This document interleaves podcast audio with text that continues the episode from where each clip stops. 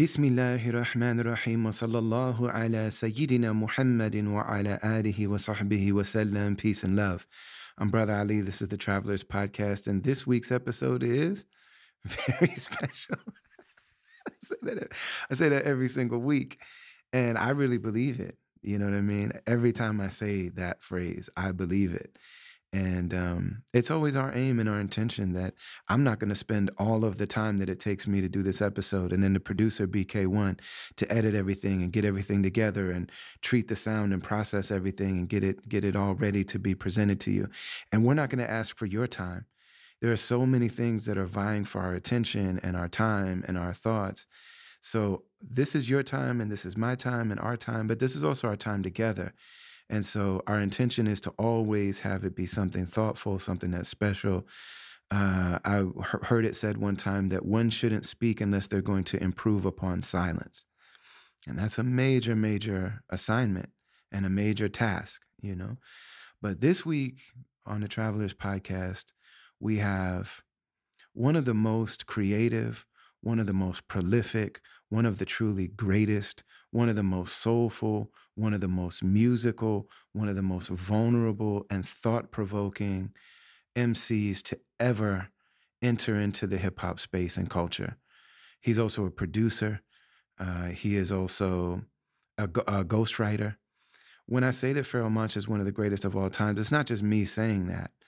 On Jay Z's first album, Reasonable Doubt, which he regards to be his lyrical masterpiece, if you talk to Jay Z about all the amazing music that he's made, what he will say is that my greatest project and my greatest lyrical moments was were actually in reasonable doubt because he wasn't hip to making radio records yet. He was still spitting the way that he wanted to spit. When he says later, I dumbed down for my audience and doubled my dollars. If skill sold, truth be told, I'd probably be Talib Kweli, etc. So Jay Z comes from this school of really profoundly creative and intricate lyricism. And what Jay Z said on Reasonable Doubt is crime organized like the Pharaoh. He's referring to organized confusion and Pharoahe Monch. Eminem and all of the amazing lyricism that he's displayed over the decades that he's been doing it and just give, giving the culture so much. Uh, he has a song called Rap God where he says, you know, that I'm, doing all of this and I've done all these things, I've sold all these records. But in terms of my own approach to this, I'm still on my Pharoahe Monch underground grind. Like I'm still trying to produce lyrics that are of the caliber of Pharoahe Monch. So you have, you know, arguably two of the greatest, or at least the most renowned and, and respected and successful MCs that are known for the craft of MCing. You know, that there are people that make huge hit records, but when it comes to like what is what does the mainstream know and even what does the hip hop culture and music industry know about the lyricists, the great lyricists that are doing it, that are operating at that massive global scale. Those are probably the two first names that would come up for people are Jay Z and Eminem. Both of them have put into their masterpieces that Pharoahe Monch is somebody that they're uh, that they want to be in conversation with in the art form. So the great Pharoahe Monch is here. You're going to hear us talk about the actual craft of composing his lyrics. And this is a show where I usually want to connect with people. These are all my friends or people that I've been like one person away for the uh, um, for a long time, but people that I connect with personally. And there are so many different. These are most of these people that are on this program are people that get interviewed a lot, and uh, so often they're asked about how did you make it, or like tell me about your secrets for success, or tell me the crazy stories of your career, or tell me. And you know those are things that I like to hear too. But for me, what's most important is what did your heart experience? uh, where does this come from inside of you? You know, so we talked to Pharoahe though about the process, his process of writing rhymes. And it's something that I usually don't do, but with him, I thought it was really important to do that because it's not just a cerebral, like brain practice for him.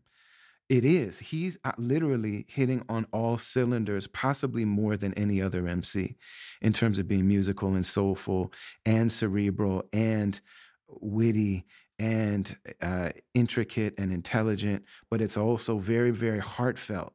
And I know that when he's writing these songs, his heart is going on a journey. I also partially know this because he's my friend. And it's like the fact that I'm close friends with Pharoahe Monch, and it's not just that I call him for advice, but he calls me when he's caught up on stuff as well. And sometimes you just need an artist. You know, you just need to like talk to somebody else that you know cares about this the way you care about and is feeling the heartbreaks and that, that you're feeling. The other part of this conversation, I wanted to really dive into his journey as an artist because while people like Eminem and Jay Z will tell the world this is this is the guy that inspires me, he's had a really I, I call it the the tragic uh, kind of tension between art and being in the music industry, coming up with a hit record. And what you'll hear in this conversation is that Pharoahe Monch, after all these years of being so lauded by all these very successful artists, made his own hit record. He made Simon Says, Get that fuck up. Yeah, I said it. Get Pharoahe Monch ain't a damn thing changed. Bomb, bomb, bomb, bomb. And whatever music, whatever music business stuff happens, he gets into the story here. But the samples didn't get cleared. So not only did he make a hit record, but he produced it himself. He created it entirely himself after being given the sample by one of the homies. He made this entire thing himself. And then the record blew up and it went all over the world and it continues to be all over the world. Um, but because the samples didn't get cleared, not only did that song get stricken off the shelves, but the whole album got pulled off of shelves. And it so what should have been his most shining uh, moment in terms of the music industry was actually a heartbreak for him. And then he had them over and over and over and over and over again. And with all of the things he's endured, he's continued to just gift this culture and this art form uh, and really the world with some of the most profound music of all time. So I'm going to shut up and jump into this episode. We're sponsored, as always, by the Zakat Foundation. We're sponsored by Inner City Muslim Action Network, and we're brought to you also by BetterHelp. We'll talk to you all about all those in a minute. But thank you so much for being here and enjoy this episode of the Travelers Podcast.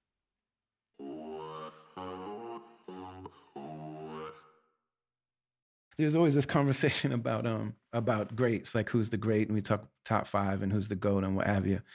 And I think that you could really make a case for a number of artists. But if you look at it from an artist perspective, I don't think anybody has more claim, and I think I could prove it. Uh, nobody has more of a claim to being the greatest that ever worked in this art form than you, in my opinion. And I know that you don't see yourself that way but the the the reason that I say that is because if you think about like what an MC is is the lyricism, the vocal performance, you know whether or not they they produce their their on stage performance. when you talk about lyricism, usually people are either intricate or they're simplistic. They're like either like very intricate and tight and mathematical, or they're very free. Mm-hmm. And you're both usually people are either conceptual, so like either they're not talking about anything, but if they're talking about something, either they're conceptual or they're personal and vulnerable. And you're both. Mm-hmm. We talk about vocal performances. Usually people are either very powerful or they're very soulful, and you're both. Most people are either rhythmic or musical, and you're both. Either they're very strong in the fundamentals or they're very creative and free, and you're both. Mm-hmm. Along with the fact that you you know, an amazing producer and an amazing live performer. So I mean, I, th- I, think looking at it now, the only thing that I could say that certain other people might have over you is this idea of affecting broader culture, like crossing over into the broader culture. But so much of being an artist is the tragic tension between creating art and then the business and fame element of it. Mm. So for my money, it, in terms of like the great ones that I look up to, you know like the the the music and art in general is such a spiritual thing. It's very human it's very it's like cultural and spiritual. It's like the most human that we can be and it's also the most divine that we can be. But the business is everything but that. It's the complete opposite of that. Like it's born in slavery the, you know the entertainment industry and all that is born in say so that tension uh, between those is something that as an artist like i relate to what i see in you as somebody for me to look up to more than I relate to somebody who feels like they're always winning in that space. Yeah, I mean, I mean that's a lot. Thank you, man. I appreciate it. Uh, got emotional I mean, we speak uh, uh, quite often sometimes, and uh, we have these type of discussions. I think you know early on, my appreciation for culture and, and hip hop culture is was my take on trying to learn from different elements that I was affected by, and it wasn't just the MC. Like it, it was like you know how does this graffiti tell a story or these characters, or from black books to fashion to b-boy to dancing, and you know before you know I became an MC, I would watch somebody in a circle breaking or popping or whatever and come up with different moves each week to add on, not to just battle, but to elevate the culture. So when I decided to become an MC, it was like you need to implement so many things to affect other people like that. You know, how is it that this dude just did a move and it inspired you to go home and create? How is he communicating that to you? So I, I realized I wanted all these elements as well as during that time I'm a huge fan of Rakim and Kane and G Rap and Chuck and Kool Keith and LL and KRS One. and I'm like, oh man, like on a Marvel level, if I could absorb these powers, you know, what would I implement? I loved KRS's crisp diction hmm and the way he emphasized his words made them cut through, you know, like nobody else that was doing it. Obviously the content and he's he's just in my top five forever. But what element, if you could take from him, that you would use? Um, and and just like you said, the goosebump element. You know, Chuck was the first one that I was like, "Geez, my my hair is standing up on my arm hmm on this song," and I, I just got to chill. Like, examine why that happened to you. And when I examined it, I was like, it has to be a combination of vocal tone, content, plus truth You know, why does uh, Martin Luther King's speech do this to you every time? hmm What's happening? hmm Like, I'm relating to what he's saying, it's impacting me. He's saying it in such a way with a vibration that's like, ooh, ooh, ooh, ooh, ooh, ooh, ooh. So I was like, if you want to be an MC, if you want to elevate, you have to move people in that way. Possibly listen back to it yourself and be like, I felt like I felt that. And um, I'm constantly like, you know, do you believe yourself? Which is the last thing. Like, I listen back, and most times I'm like, ah, I don't know if I believe, you know, I don't know if you're cutting through like that. You know, you could do that again. You could voice that again and you make yourself believe it. And you're not going to, um, you know, get everybody, but there'll be some, you can influence some people out there with, you know, brag bars or social bars or you know, introspective bars. Just make sure it's cutting through to you. Like, man, I I I felt that. So throughout the years, as an artist, you always leave a piece of work, and, and my my production partner, the great Lee Stone, always says you should like listen to older songs sometimes and be able years later to be like, ah, you know, I might have would have did this differently, or because you're always trying to create better art And I think that's how you grow. Like f- coming from culture that that used to snap on each other too. hmm I was looking to like protect myself from that, and then once it's down, reverse it and kind of pick it apart and be your worst critic. And and and like, what can you pick apart about these things that are not quite there in your so-called elements of you know, is that what is that the choice Rakim would have made, or G Rap would have made, or KRS would have made, and once you you know once i got past those things i think i was able to find my own voice. But those are definitely the cats that are responsible guiding me to find my own voice you know? The first time I met you was at the Wake Up Show, Mm, and we, we were both playing Rock the Bells, and I went to the Wake Up Show, and King Tech was like, "You know, you got a freestyle," and I was like, "Yeah." And he was like, I usually have to tell people it's got to be off the head, but I don't have to tell you that. And I was like, no, sir. So I got the headphones mhm, and I'm I, cl- I'm just closing my eyes, doing my thing, and I'm I can't, I'm I'm trying to assess it. I'm like, I don't know if I'm killing it or not. And I opened my eyes, and you were sitting there, and I was like, I thought my I, my head just got hot, and I was like, oh man, oh, oh. because one of the things that I had been told is like people told me like there's something in your voice that sounds like mine, that sounds like Ice Cube, and there's something that reminds us of Pharoahe. mhm, And so I was like, and you were you've always been like so kind to me, and and um, I was like, man, people tell me sometimes that I sound like you. Do you think I sound like you? And you were like, no, we both love Chuck D and Farrakhan.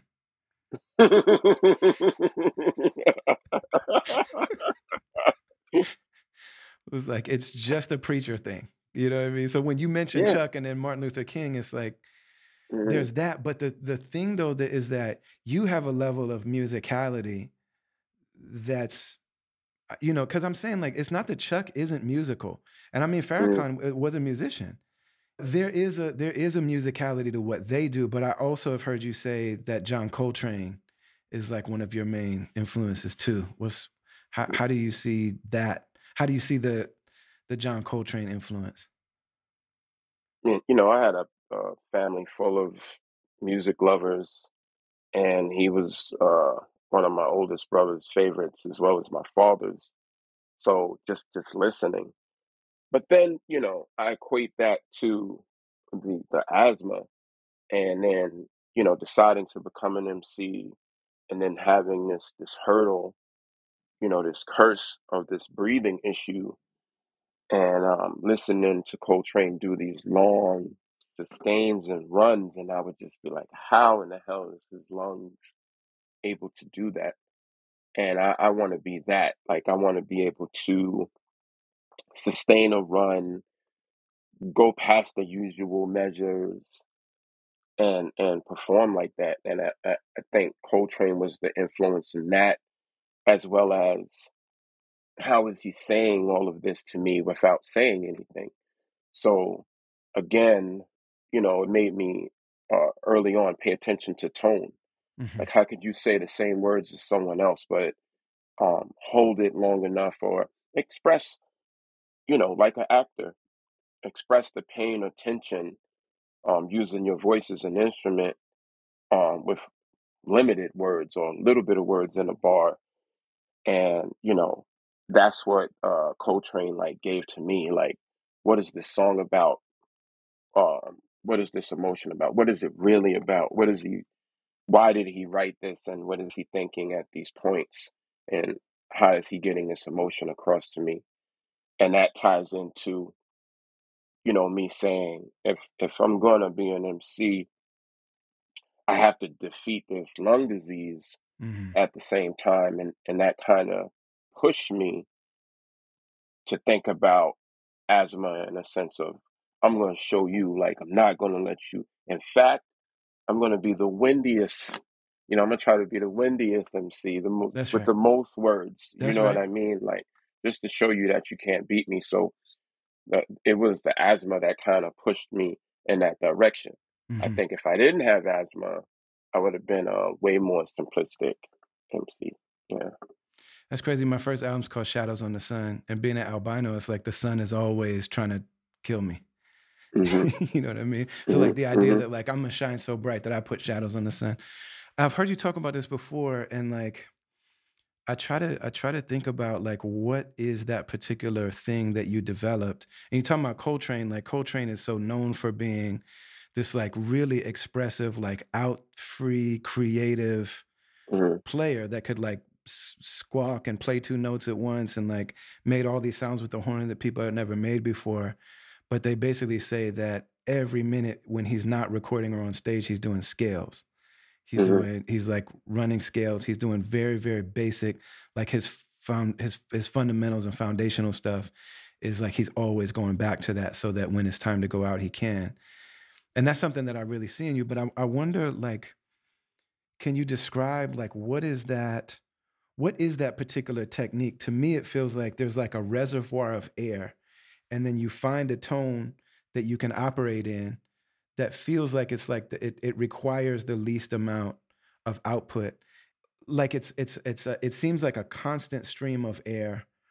It's hmm almost like a shelf. It's almost like the voice sits on a shelf and then it hmm can roll it can it can just move roll forward hmm rather hmm than having a bunch of uh, starts and stops rather than being hmm very uh, percussive so rather than Right. like the way that like a Twista would do it or the way hmm that certain others would do it it's like a you know what I'm saying? Pistol no motherfucking Mike House blowing up the way rocking the brand. It's like it, you know what I'm hmm saying? Like it seems like there's less. How do you describe that or like what kind of insight can you give for like what that uh, the the the the technology of how that's happening? It's it's so interesting, man, and, and lyricism is is so expansive on so many levels, and and and still not given its proper due of, of how expansive it is. I, I think at the time of recording and not having a lot of budgets again and becoming an MC and recording to cassette tape with your DJ, you know, uh, extending the break, you know, and then, you know, can't mess up. And then I got to give that same microphone to Prince Po. And sometimes we're both on the same mic. You know, that era kind of forced me into control, sustain, and also, you know, you can't mess up. You know what I mean? So it's so many different elements that brought out those original flows and styles. And that was taken when we got a deal into the studio. Mm-hmm. And, you know, I'd be sitting there, you know, in the booth and it's like Prince and OC and all these people in the in the room and Mm-hmm. I'm doing my part and like, you know, like the conversation is being had about Jay-Z now. It's like if you didn't do it in one take, these complicated things, it was just like you could hear people like in the in the in the room like you suck Prince, what are you doing? Oh my God, Prince smashed you. Coming out of the booth, you don't even deserve to be on the song. And it's like, you know, you was it was a different standard right. of of of how we recorded, you know, to now, um, moving forward, uh, I want to get back into that as well as, you know, I I love breath now. Sometimes I'm sitting there with an engineer and you're mixing and you're you hear And I'm like, if that was on beat and somehow funky, let's leave it. You know what I Mm-hmm. mean? Like, Mm-hmm. and then sometimes you want things clean. It's like we the technology is, you know, different, but like I like errors. I like words being wrong. Like I I said that wrong. That's not even what this is not even a word, bro, because I was freestyling it and made it up. And you know, I'm sometimes I'm like, like let's let's leave it. Like Mm-hmm. it's just funky. Like you know, the Quincy Jones and Michael Jackson. Look over your shoulders, plural. Like Right. leave it, man, and say you're not, like let's not record that again. And so all of those elements, I'm looking back to to see what feels good. You know what I mean? And and when I would hit those constants, like you said back then, it would just be like liquid. And I remember being like, oh, it's so beautiful. It's more sax Yes. like you said, when it, it's more sax than it is emceeing. You know what I mean? So th- that was an element. Like, When was the first time that you yeah, noticed that like you were doing that? Like, do you remember? Was there like a moment where it's like, yo, probably uh, during the extinction agenda era, there was some elements that I listen back to now, and it's like you said. Um, how do you explain this to somebody that's not in the lyricism? It's not so much the ball or the rhyme or the line or the punchline. Sometimes it's like where it started to where it end, the tone and what that sounded like, and the expression Mhm. that has me like, my God, that was incredible. Like, who is this guy? Like, I, I still say that to this day.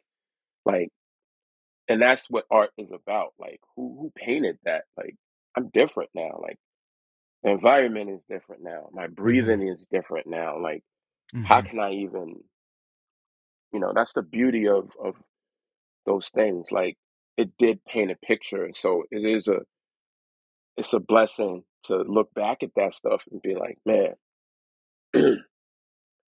I just that's like one of one. Not me, but you know, that piece right there. You know what I mean? Do you write your joints on paper? Um some lately and a and a lot of things over the last ten years it's kind of like a combination of freestyle, which everybody does. Like I got into more listening to the music and just letting God speak rather than sitting down to the paper. Mm. Um, originally, I remember being in a session with Dr. Dre and I was writing, you know, and I would be like, you know, on the top of the paper, I would be like, dilapidate, cap, capitate, extrapolate. That is a, uh, he, he walked by and he was like, oh shit, you know, DOC writes like that. He just puts the words there and he, you know, he figures it out, right? Yeah. I Yeah. was like, what? Yeah. Just the rhyme words and then we'll figure Uh it out. Yeah. hmm hmm And then of late, I don't do any of that because I wanted to get, you know, like just say PTSD. I wanted to get just emotion, like tell a story. Don't worry about um, gymnastics so much. Moving forward, speaking of paper, I want to go back to the paper and the book on some of the songs just to get uh, some of that feel back into the music. Because right now it's just I come up with something like I write a fragment of it down in the phone, and then I try to learn like four or eight bars and go from there freestyle. Like, what are what are you saying? Like, you know, don't just sit there or whatever. Or if it deserves, um, you know, research.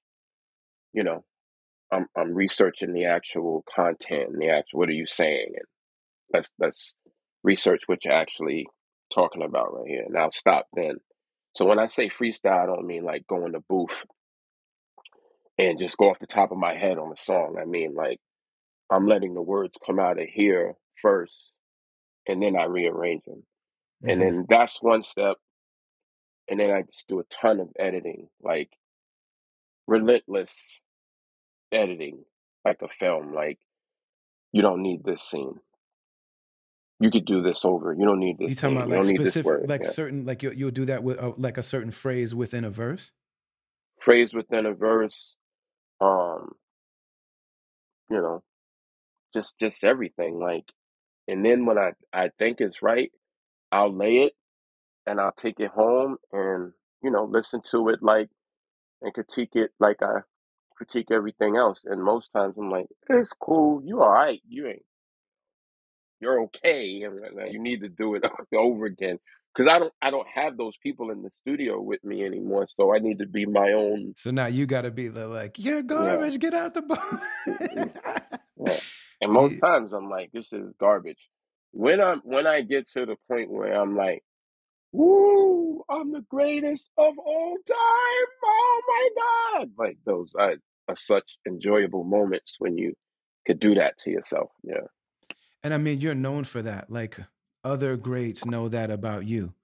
Like me and Brendan were just talking about the fact BK1 had a has a, a album, a producer album that he made that Tariq is on that you were supposed to be on. And Mhm. BK said the minute I stopped trying to chase Pharoahe to get on this record is when I'm in the I'm in the studio with Tariq and Tariq is playing the new Roots record. And he's like, "This is a space that's supposed to be a Pharoahe verse." We'll see. Probably not. Mhm. because everybody knows about you that you Mhm. That you're very hard on yourself and that you don't let something go out into the world until you get that feeling. hmm Yeah, and it could be. I'm I'm I'm open to the flow, the pondering, the lock into pocket. You know, things don't have to be a hundred percent like they used to be.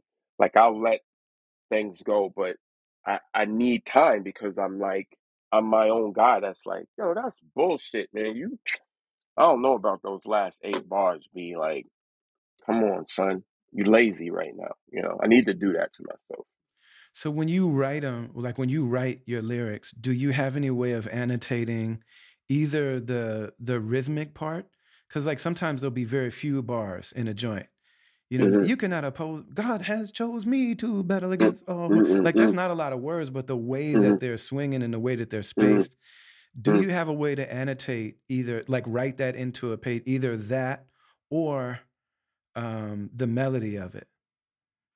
It's it's it's melody. It's it's where the stretching of the word ends in the bar.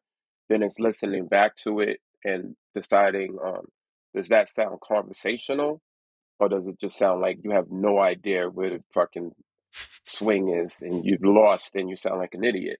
How do you think that's going to translate to people if you're not in pocket? And then sometimes, you know, back in the day, you're intentionally off.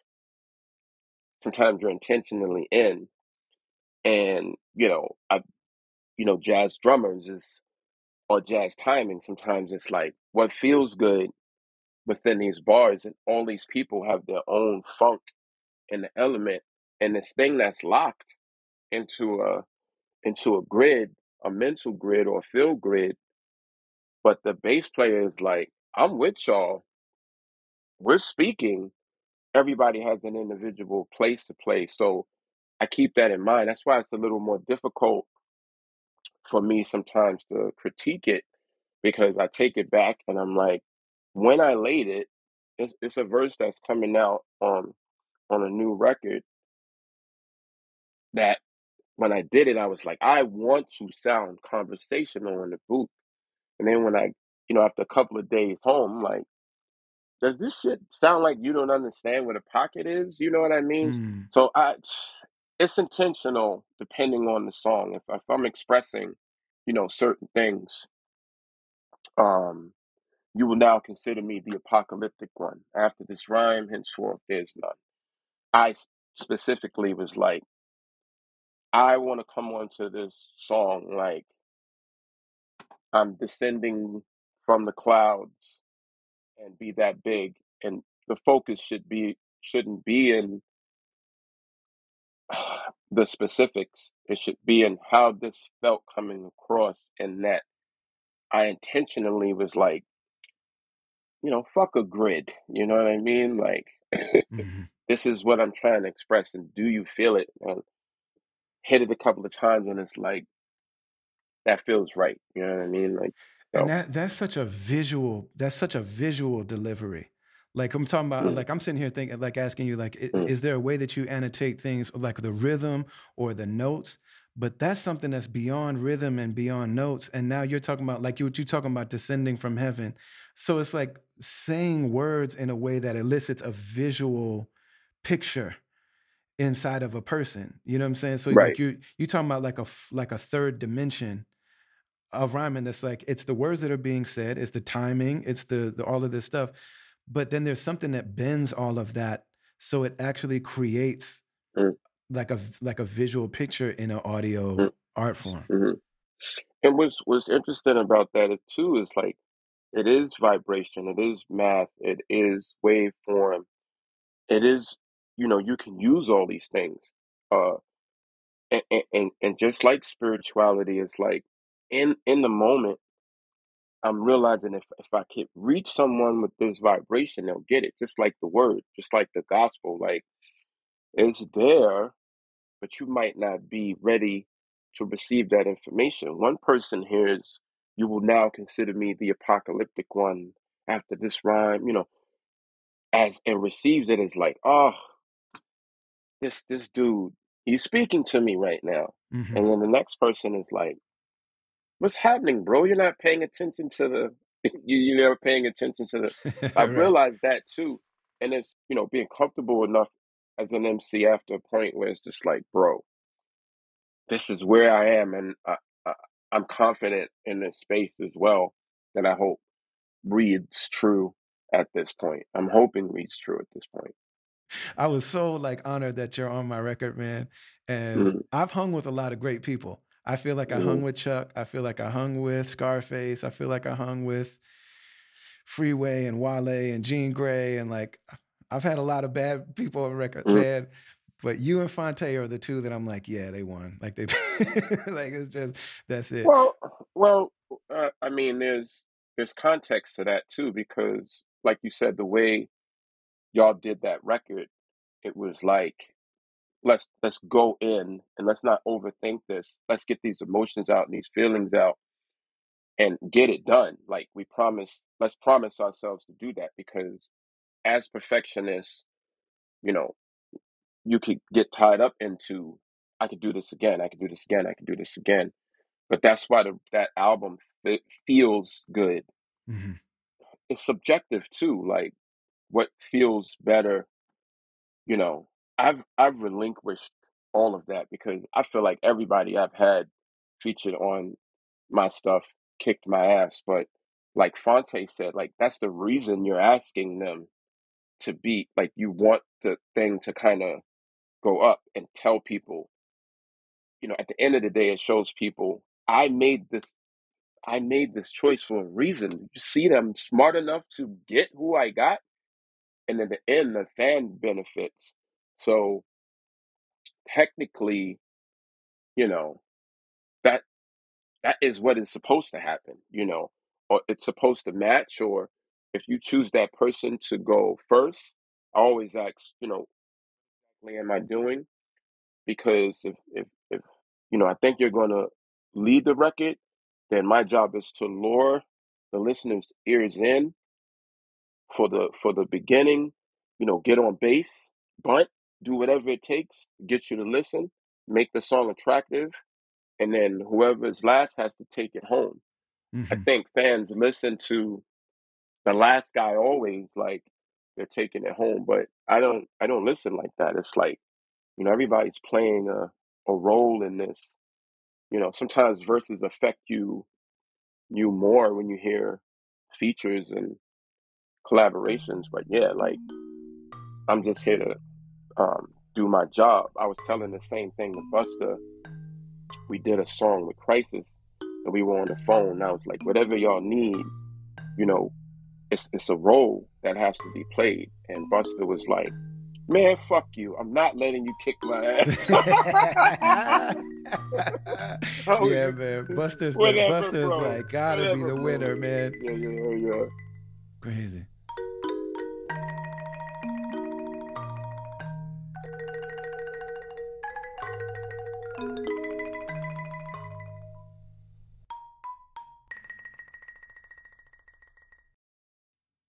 Travelers Podcast has been sponsored from day one by the Zakat Foundation, Z A K A T, is how Muslims give back. It's an obligation for every Muslim that makes more money than they and their dependents need to live. So if a, if a Muslim has more money than they need to live for a year, that's kind of the marking point for zakat specifically. Like if I have just the basics, not like how many vacations can I go on, how much new jewelry can I buy, but if I'm sitting on enough money to just house, clothe, and feed me and my dependents for one year, then everything over and above that, uh, a portion of it is just due to people who don't have that. And there are so many ways to do it. Zakat Foundation, you know, there's so many global charities that do really good work around the world, but a lot of them are really based on corporate practices. They're based on these kind of like huge NGO type of frameworks. And one of the things that I love so much about Zakat Foundation is that they're looking to get out of that mode and they look to to think outside the box. So often when people go in these huge kind of like super capitalist kind of corporate NGO, uh, you know, humanitarian groups go in, they go into other parts of the world with very amazing intentions, but a lot of times they don't know what's going on and they end up making a mess. They throw a bunch of money at stuff. They want to take pictures. They want to raise more money with these pictures they're taking, and they end up actually making things worse.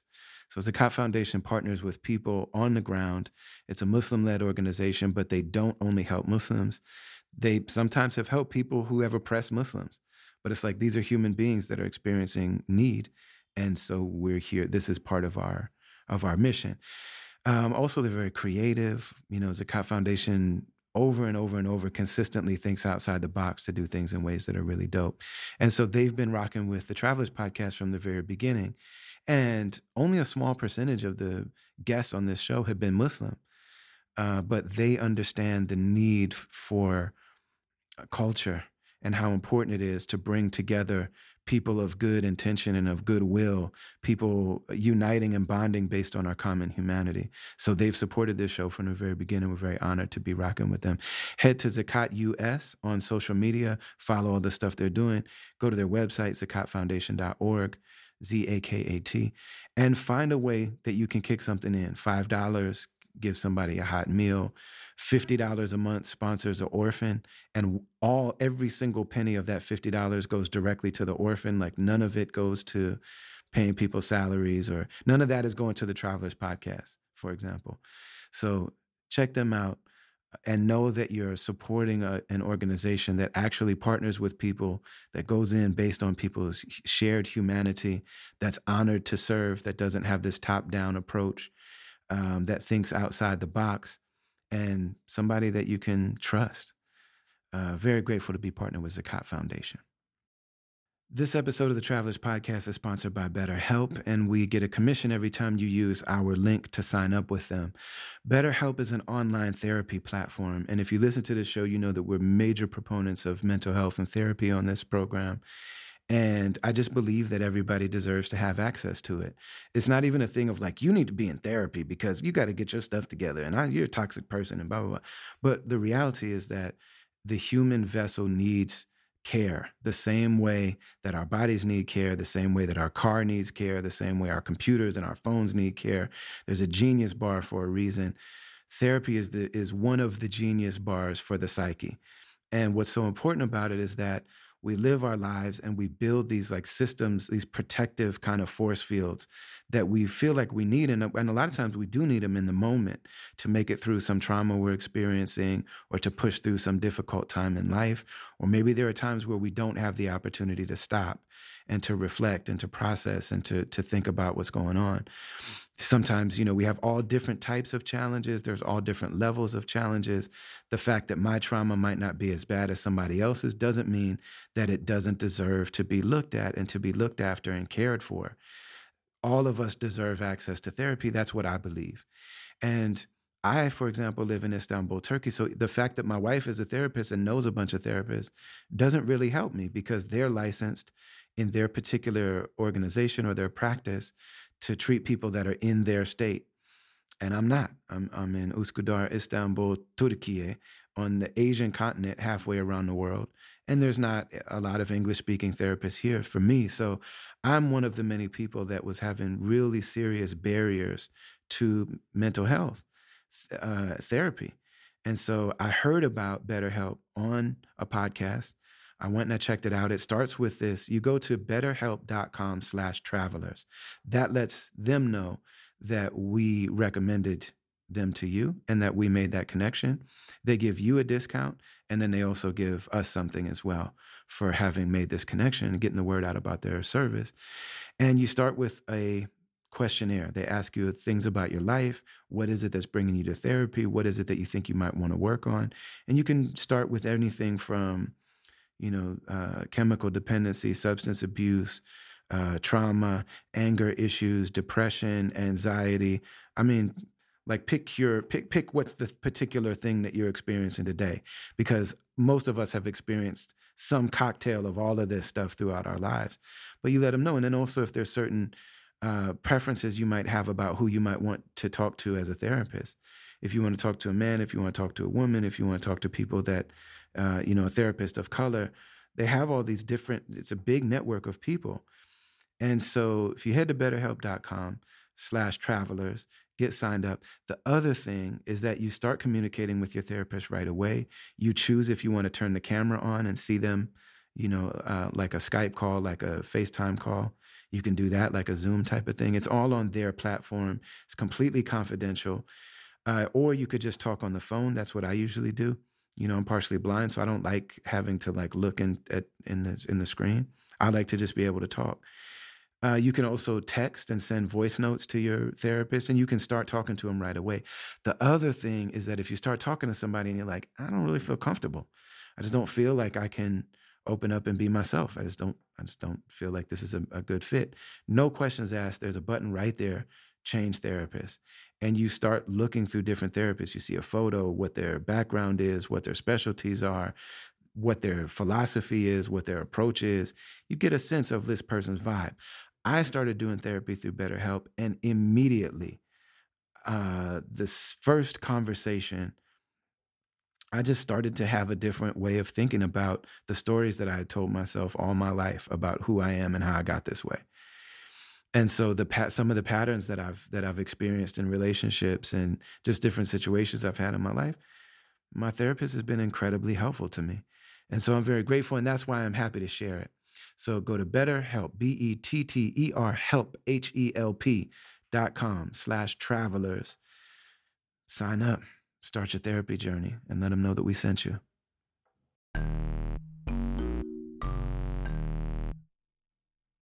So the so you have these joints that like like I said that you're you're literally rhyming from I mean you famously have the joint where you're rhyming from the perspective of a bullet which is an inanimate object. You know what I mean? That Mm, plays such a ma- a major role in all of our lives. Like we, you know, mm, especially those of us that come from situations where we've lost friends, like our friends have been mhm, shot and killed.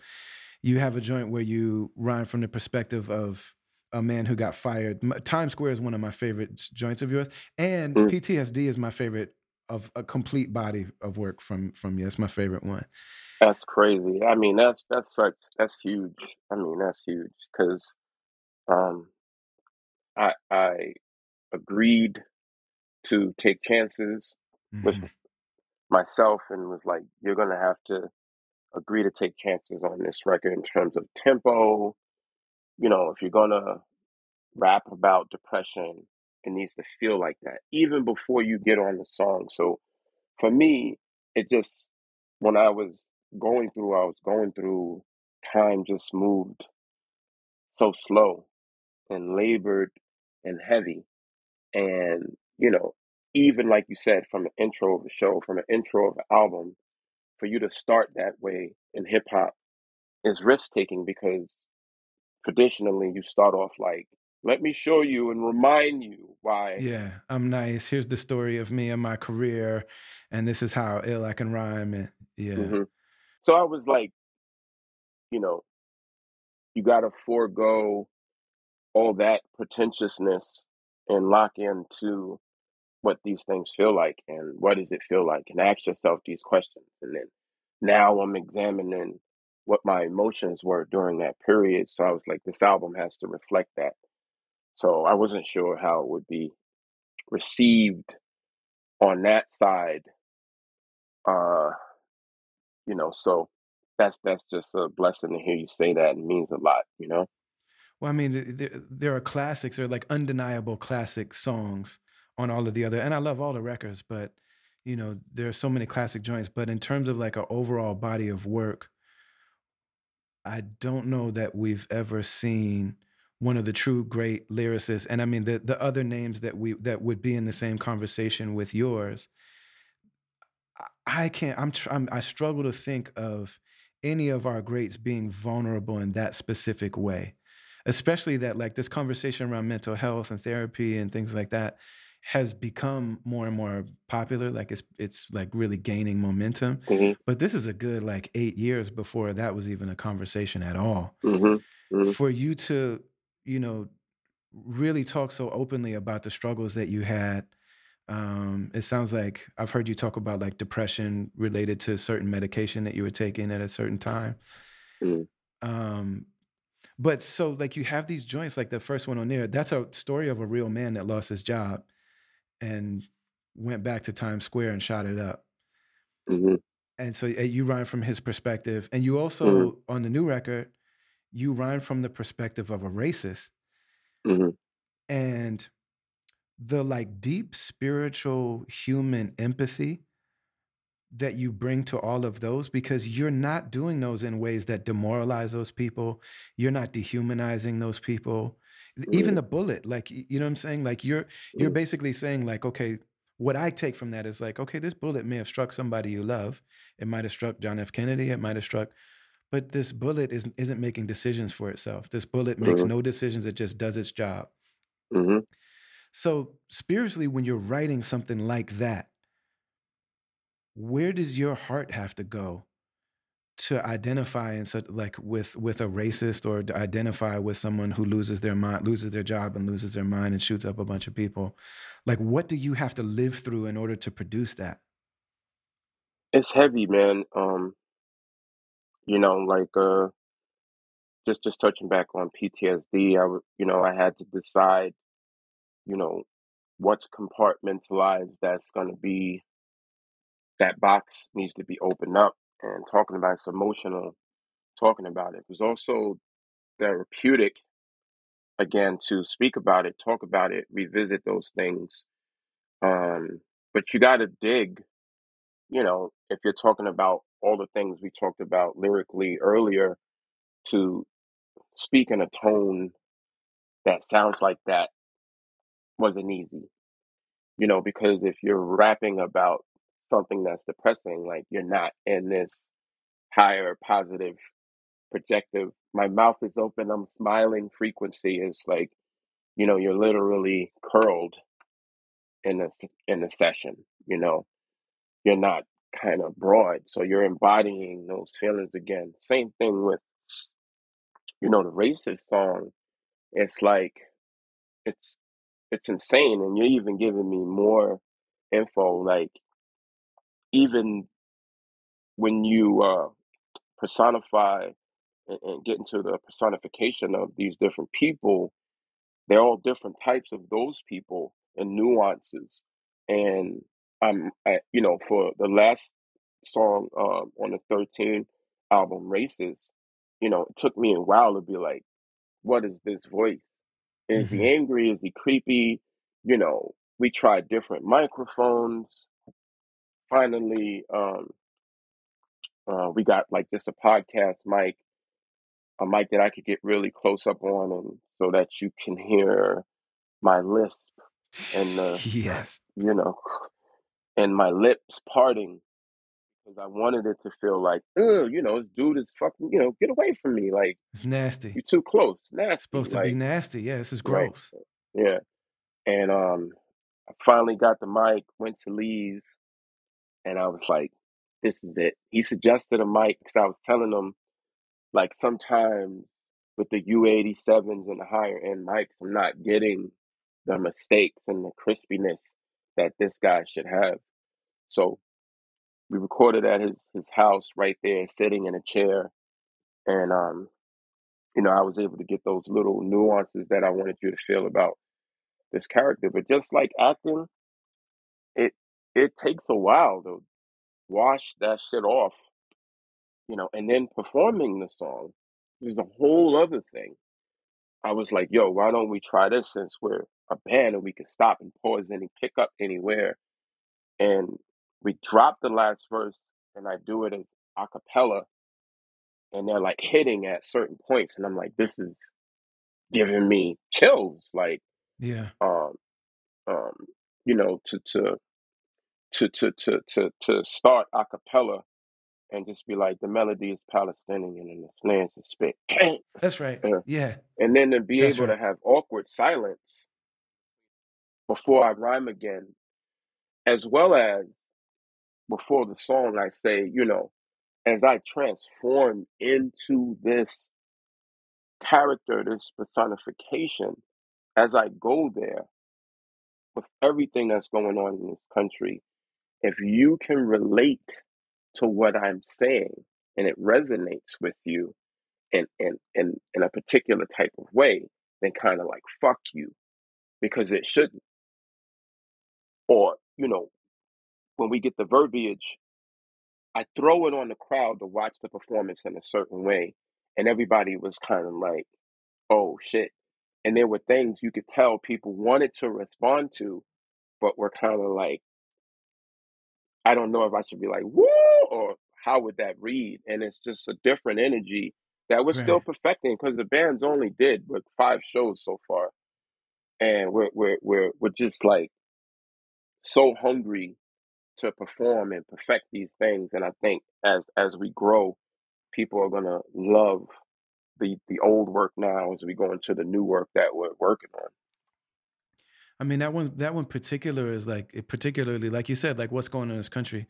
The day that the that that white man shot up the grocery store in Buffalo. hmm Um, you know, I was with a group of people from Buffalo, um, some like amazing artists, and you know, we were performing together and working together. And I went back that night, and I just I kept like that song was just stuck in my head. hmm You know what I mean? And you know, I I started to listen to it, and I was like, I can't. Like it's too it's too like real. Like this isn't a hmm this isn't just an idea. Like this is a It's a hard very song. Yeah. but there's something about the fact that you did the you did the like the met like the Daniel Day Lewis method acting like to embody this person in a way that it feels to me like both humanizes them because of the fact that you like we're hearing you step into that hmm role but hmm then also exposing just how na- how gross like what you're saying about the about the your mouth it's like this is disgusting man. Hmm but then also how scared, how like angry, how petty, how you know one of the ways that Malcolm was able to convert so many people to the Nation of Islam, he was like, it wasn't that hard. I just had to describe the evils of slavery to them. I didn't even have to really sell them on the Honorable Elijah Muhammad. It's like we, I could just talk so much about what slavery was really like, and people would hmm be like, hmm "Word, hmm this is like this is hmm confirming all of the these like ghost feelings that I that I've inherited from the last several hundred years." And there's something about like your like your willingness it feels like a real deeply humanizing thing but also like a really deep generosity for hmm you to take on that type of that type of thing and then when the album comes to a close i'm like this is a magnificent day for an exorcism. Like hmm how do you what do you do to clear like how do you sage your spirit after something like that? Yeah. Uh, we talked about that throughout the whole process, and I discussed it with myself in terms of like this can't end this way. You know, it it has to end with me. You know, at the time we were doing it, we were so set on touring, and then the pandemic hit, and I was like, "There's a way to bring bring the vibration back up live. There's a way to bring the vibration back up in the, in this on the album."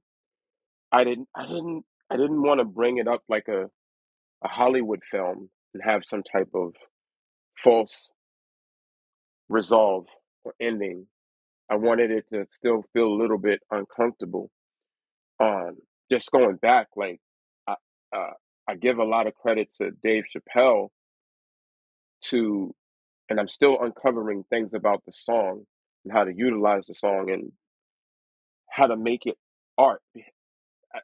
Going down to Yellow Springs to his place, and he loves the song. He played it like eight times in a row And I'm hmm I'm saying like this is weird because um if you're driving in your car, like you said, it's such a vibration. It's not you don't drive around to that song or you don't play it when you're taking a bath when you wake you know, it's such a song that's just like and I'm don't I don't want people to think I'm unaware of vibration.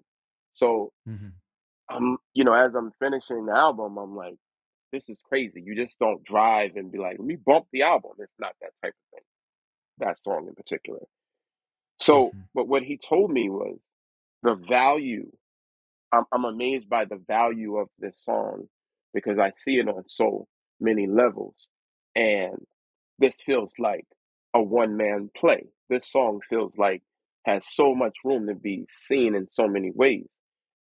So now I want to see from you what is this visual going to look like? You know, what is this live performance going to look like? You you you can make it so wrong that you get canceled and people be like, you cannot perform this song. And then you can develop a way to get it to the people. You could you could you could do a visual where people are like, I gotta go see this show to see how they perform this song based on these things. So he just threw a whole bunch of elements into the creative side, which uh, I knew was there, but he's such a he's such a genius Yeah. And how he's able to articulate things. Man, artists really need each other. Like human beings need each other. Like it's very like just difficult being a human being. And so we need each other to like help make it through, whether it's like therapy or a spiritual practice or just people sharing like really being real with each other. Mm. But man, artists really need each other. And like me and you have done like like there's been times that I've hit you and I'm just like, hey man, I I, I need an artist uh, therapy session, Mhm. and it's really good. I don't know if there's anyone better at that than Dave, and that's one of the things that I I don't think that you know they say that like for a tree, all of these amazing branches you see in the sky, Mm. the reality is that under the ground, the roots are doing that same thing. Mhm.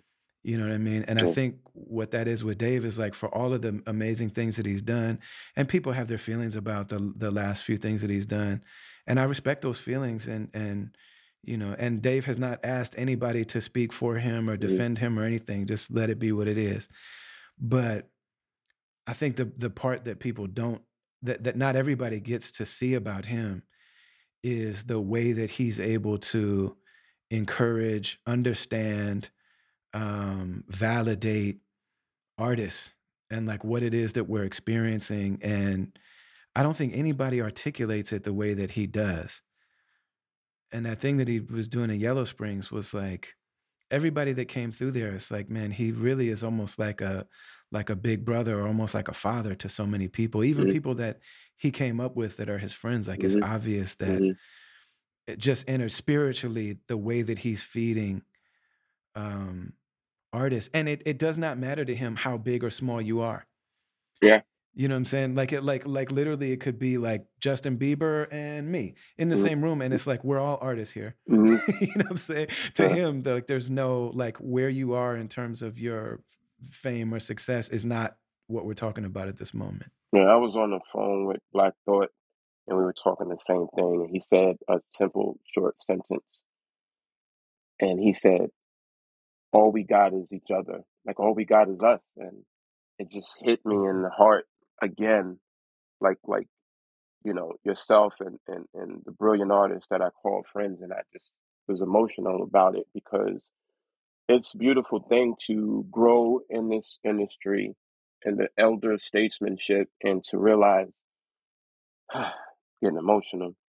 Like you could really call somebody and be like yo man like i need you on this song. Like yo man like i'm going through this. Like it's just a beautiful thing to know that brother ali and thought is a phone call away and you can reach out and get some real poignant heartfelt uh, information and and, and con- you know consoling that's what we need to be like we need each other you know and just knowing that you're not alone is hmm enough you don't even need an answer it's not like somebody's going to give you the answer hmm You know what I mean? But just that somebody is like, yeah, hmm you're not crazy. Like what you're feeling, I feel that too. hmm And you're not, you're, there, there's nothing wrong with you. And just, yes, just, val- just hmm validation hmm on that level yeah that like what you're experiencing, that's what we experience. I remember, you know, there, there was somebody that, um, you know, I was one of their favorite artists and,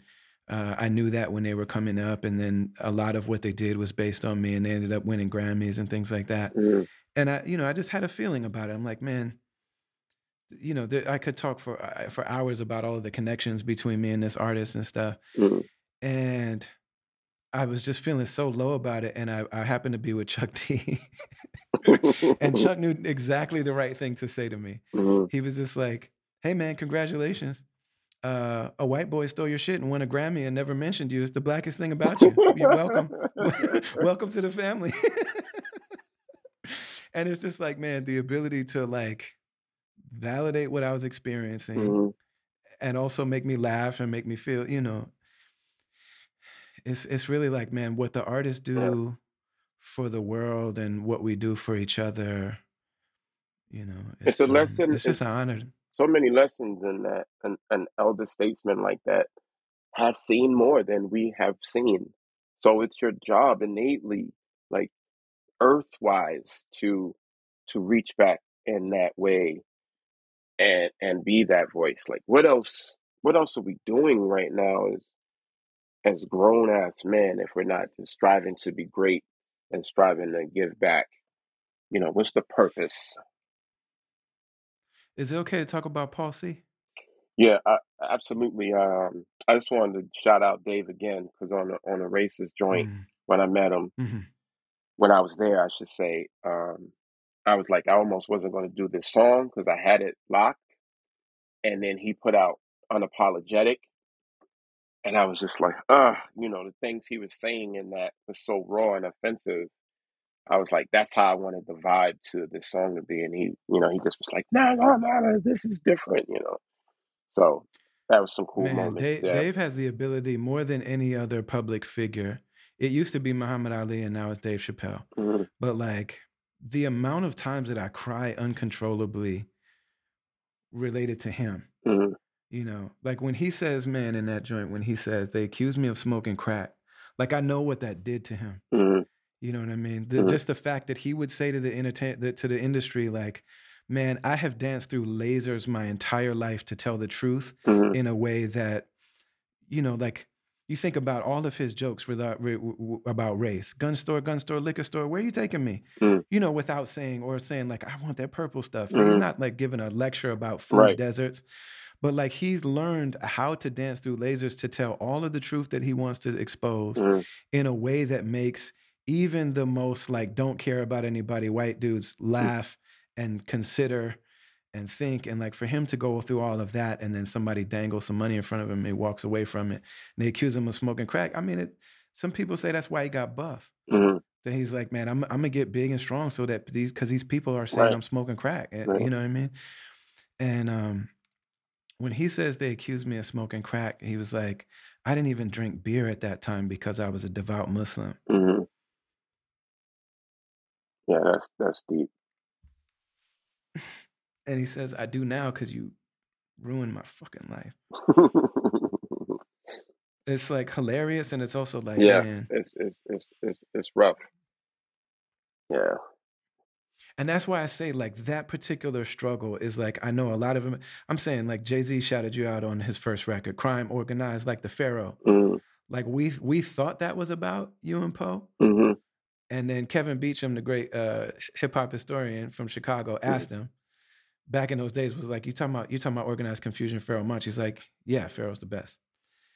And then I mean, Eminem gave it to you, like really on Rap God, you know. And, and I mean, that's one of the things about Eminem is like, you can see that there are people that are learning from history, like Eminem as a person that really is exposed to the culture, obviously grew in the culture. Mhm. Like, man, they gave him his first Grammy, and he stood up there and read a list. He's like, I know that white America thinks I'm the first person to ever do this like syllable rap Mhm. thing. So let me read a list of all these names. Mhm. You know what I'm saying? Kool G Rap. And like Mhm. in Rap God, he mentioned, he shouted out Lakim Shabazz. Like. You know what I'm saying? Yeah. It and is it the, is that the, it is that deep, you know, like Lakim Shabazz did a, a lot for me and those, those songs and his tone, like it is like a family of of a Marvel universe. Like, you know, I took, you know, from Lakim Shabazz, like um I take from Eminem. Like that is our duty to elevate the art form. That was the beginning of it. It's like I'll just use me, Prince, and OC. You know, we get together, and O would be like, "I wrote something new. I want to see what y'all think," and I would be sitting there like, "I need to rethink my life, hmm, get it together, and come back to the table and be like." I wrote something new. I want to see what y'all think. You know, you know, that's the whole thing. I mean, that's how I came up in it, like pulling from everywhere you could possibly pull from to write. And I mean, that takes us back to Paul C. You know, yeah, please. yeah. To me, Paul C, like I, I, I- I'll tell you, like I have these observations of my friends. Part of why I love doing this podcast is because, like people like yourself that I know and love and that, you know, that I'm I'm a fan before I met you and then we become brothers and but I have these observations that in a regular friendship you don't really get the opportunity to say this is the way that I understand this thing about you. Mm. And in this format, like it gives me the, the opportunity to do that. So I, I'm I'm interested to hear if if you could share about Paul C, and then because there's something there's an observation that I have that I want to I want to see where wh- what you think about it. I mean, it's just a bunch of elements. He he was a friend. You know, he became a friend, which which was the most impactful. He understood the things about being a creative that we just didn't know yet. You know what I'm saying? Like in between time, in between working so hard on music, you know, he understood processes about having fun. You know, we would go to the movies, we would get popcorn, we would do other stuff. And the process of coming back there and then putting your all into something. So I mean, just for people that don't know Paul C, so like you're from Jamaica, Queens, which is like where many of the greatest rappers of all time come from. hmm But so Paul C is a little older than you, hmm and was he the first person that was legitimately in the game that you really had access to and and worked with like that? Yeah. Um. Uh, aside from like all the musicians that were from Queens, um, and going to those studios and seeing those cats early on, like um, um, Donald Blackman and uh, Kevin Osborne and uh, all of the Queens uh, musicians from that Jamaica funk era of music. Dope, crazy. They, there was a studio called 1212 that was on Jamaica Avenue that everybody used to go to.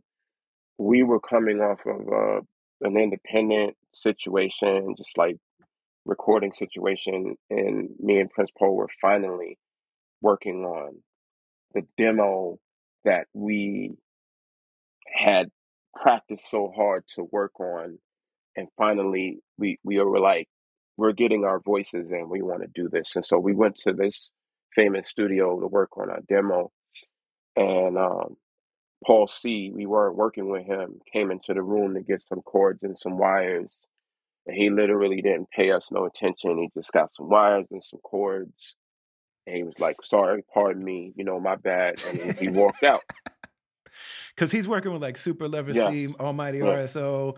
I, I heard an interview with him where he was saying that LL bit. He was like feel like I, LL bit some of his style. like he he was in the game. He was hmm doing it. It's a white dude, a white guy. yeah paul was white and um the next day I don't know how he must have asked the other engineer. He got our phone number, my phone number, and called and was like, "Yo, this is Paul C from twelve twelve," and that was the first time. It's been a couple of times I had a reaction on- to a phone call, asthma reaction, and I'm like, "Paul C." He's like, "Yeah, Paul C." I'm like, "Oh shit!" He was like, "Yo, I heard y'all stuff, you know, coming in and out of the room. Y'all are dope, man. I would like to work with y'all." And it was just like. the heavens open up, man. There is a God. You know what I mean? Like we wanted to work with him, and like in this time, who's iller than Ultramagnetic and Super Lover C? You know, hmm they're on the radio. Kool Keith is Kool Keith. Like you know, it's just like Right. man, we're gonna have a chance to work with this dude. You know, around this time, I'm promising my parents that we could get a professional contract. My parents is like, you got 365 days to make this a legitimate thing or go off to college. And Paul C's phone call was like the yes, we could do this. We're on our way to becoming professional. And so when we went to work with him, it was just like this, uh, you know, I'm literally like, I paused this beat up. This is what we were to rap to the demo, Funky for You, and, and all the stuff that's on our original demo. And, you know, that's the level we were. We, we didn't have any equipment. We were just going to the studio to do it, but we had pause tapes. And so when we did it, got with him, he made some of the beats and took some of the ideas and hooked him up in the SP and we went to record. He was the first one to, you know, to tell me, and we were getting a little reputation. he was the first one to tell me, you know, these are too many bars. There's no song structure. You know, I'm an MC MC. Like I'm that guy who's like, what? Too many bars? Like, what do you mean? Like we're at that stage. And There's he, never too many bars. right. Impossible. you know, go home, you know, and study and count. And who's your favorite? What's your favorite album? Takes a Nation of Millions, you know, whatever. He was like, go listen to that album and listen to where Chuck starts and stops and count. And, you know, you got to arrange these records. And he was the first one to kind of like, I, I was starting to be like, I'm Pharoahe Monch. Like, and that was the first time somebody was like, go study. You know, I'm like, So we did and came back and got it together and the demo was done and the demo got to Bobbito at Def Jams and all of that. But you know, to to have us know that he was gonna produce our whole album. Def Jams was digging the they did they wasn't at first, but then we spoke to Russell and we just had offers from this demo and then, you know, his his death was tragic and that he was murdered it was Mhm. probably the first point in my life where that trauma, I just didn't know how to process it. You get a phone call from a detective. You know, we didn't have cell phones. I'm home, my parents, and it's like, this is Detective such and such. You were on Paul C's answering machine, the last call. And so, do you know? And I'm like, so what? You know, I'm. This is how I'm finding out. He was killed. He was murdered last night, and it's just like you know, shock response. Like I don't, I don't know. Like what are you saying? Like I, I can't accept that. That was my first experience with somebody I know and love being murdered, and it's hard to talk about because I definitely just shut down. You know what I mean? Mhm. I, Mhm. I shut down for so many reasons, uh, from a friend perspective and a why perspective, and like, like God, why would you take away our chance to do this? Why would you take away my friend? Like, I don't know, I don't understand what's happening right now. And that was the first time, you know, amongst many of the Organized Konfusion adversity in which what we're about to be in Source magazine for rhymes on a demo and uh, we're just like, what did we do now? Like, we don't know how to produce. Like, it's over. Your dream is over. So it's hard meeting large professors, understanding that the tutelage was there, and what became of that is just his importance to hip hop is unsung, and his his his attention to truncation and programming with what he had at his disposal. He was also a drummer which now uh, you know I look back and I'm just like, this is why he had the the, the mind to be like these drums could have swing and feel a certain way because they're stiff the way they're being programmed up to this up to this point. And I just feel he's responsible for a lot of the trajectory, especially coming out of Queens, that hip hop took.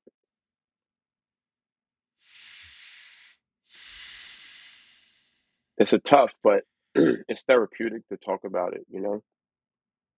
And didn't the detective start accusing and suspecting the artist that he was working with? Like I, I feel like I heard a story about Po went to his crib and they treated they treated him like a suspect and Yeah, it was it was wild for young men to experience that. And I mean, in the hood at the time, Mhm. you know, we're from Southside. We get it. You get it. You know what I mean? Like, it is an era of people getting shot, and you're like, they should have ran. You you should have peeped the whole situation at the park jam. You know, I was, you know, I hit the hole in the gate and was out, so I didn't get you know the weight right. of it. But as you understand uh, therapy and psychology a little more, it's just like you're not supposed. It's not normal to That's right. um, process and just hold on to and accept the level of mentality uh, dealing with uh, you know the violence that we had to deal Yeah. with back then.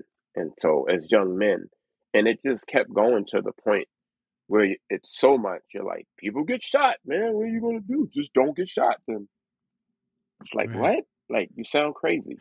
And it's like there's parts of you that's like trying to reconcile that, you know, and then also needing to move on. It's like, okay, hmm but I got this thing happening and it, I got people that need me and I have hmm to still, hmm you know, and so certain parts of you start to close down.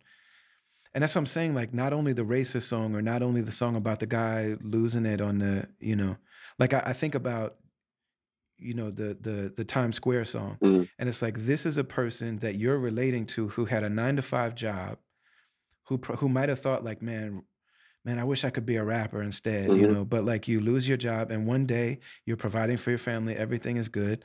The next day you're just not, and nobody's giving you an explanation. You felt like you helped build the company, whatever.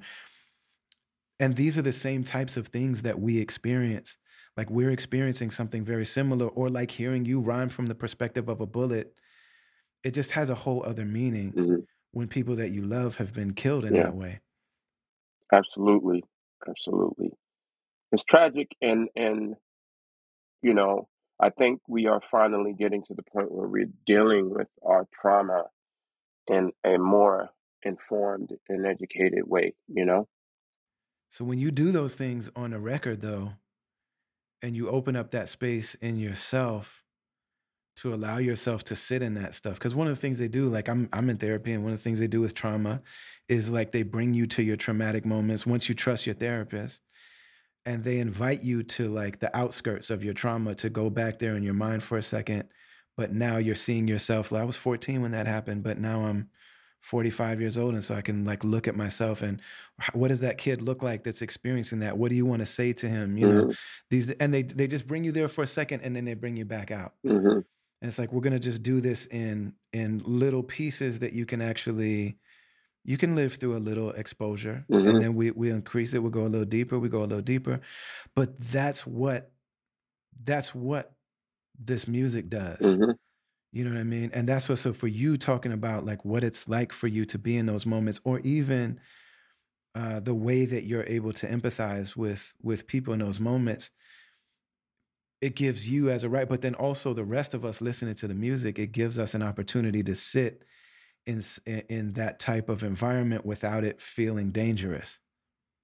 Like it's therapeutic for the listener as well, you know? exactly that's a that's an insane uh, amazing perspective but that's what i'm hoping to do like uh, uh, i'm a i'm a would-be director and movie producer in my mind and i'm i'm hoping to give you like 3 minutes of a film that you could watch again and experience it that level of pain or joy without actually having to experience it like you said and and, and I, I i I think highly of that so it takes me time to edit these films and produce them and get them right to go into the theaters Yeah, it's not like the yeah. There's certain directors knock out a movie every year, hmm and then there's other ones that's like, man, you might get one of these joints every ten years.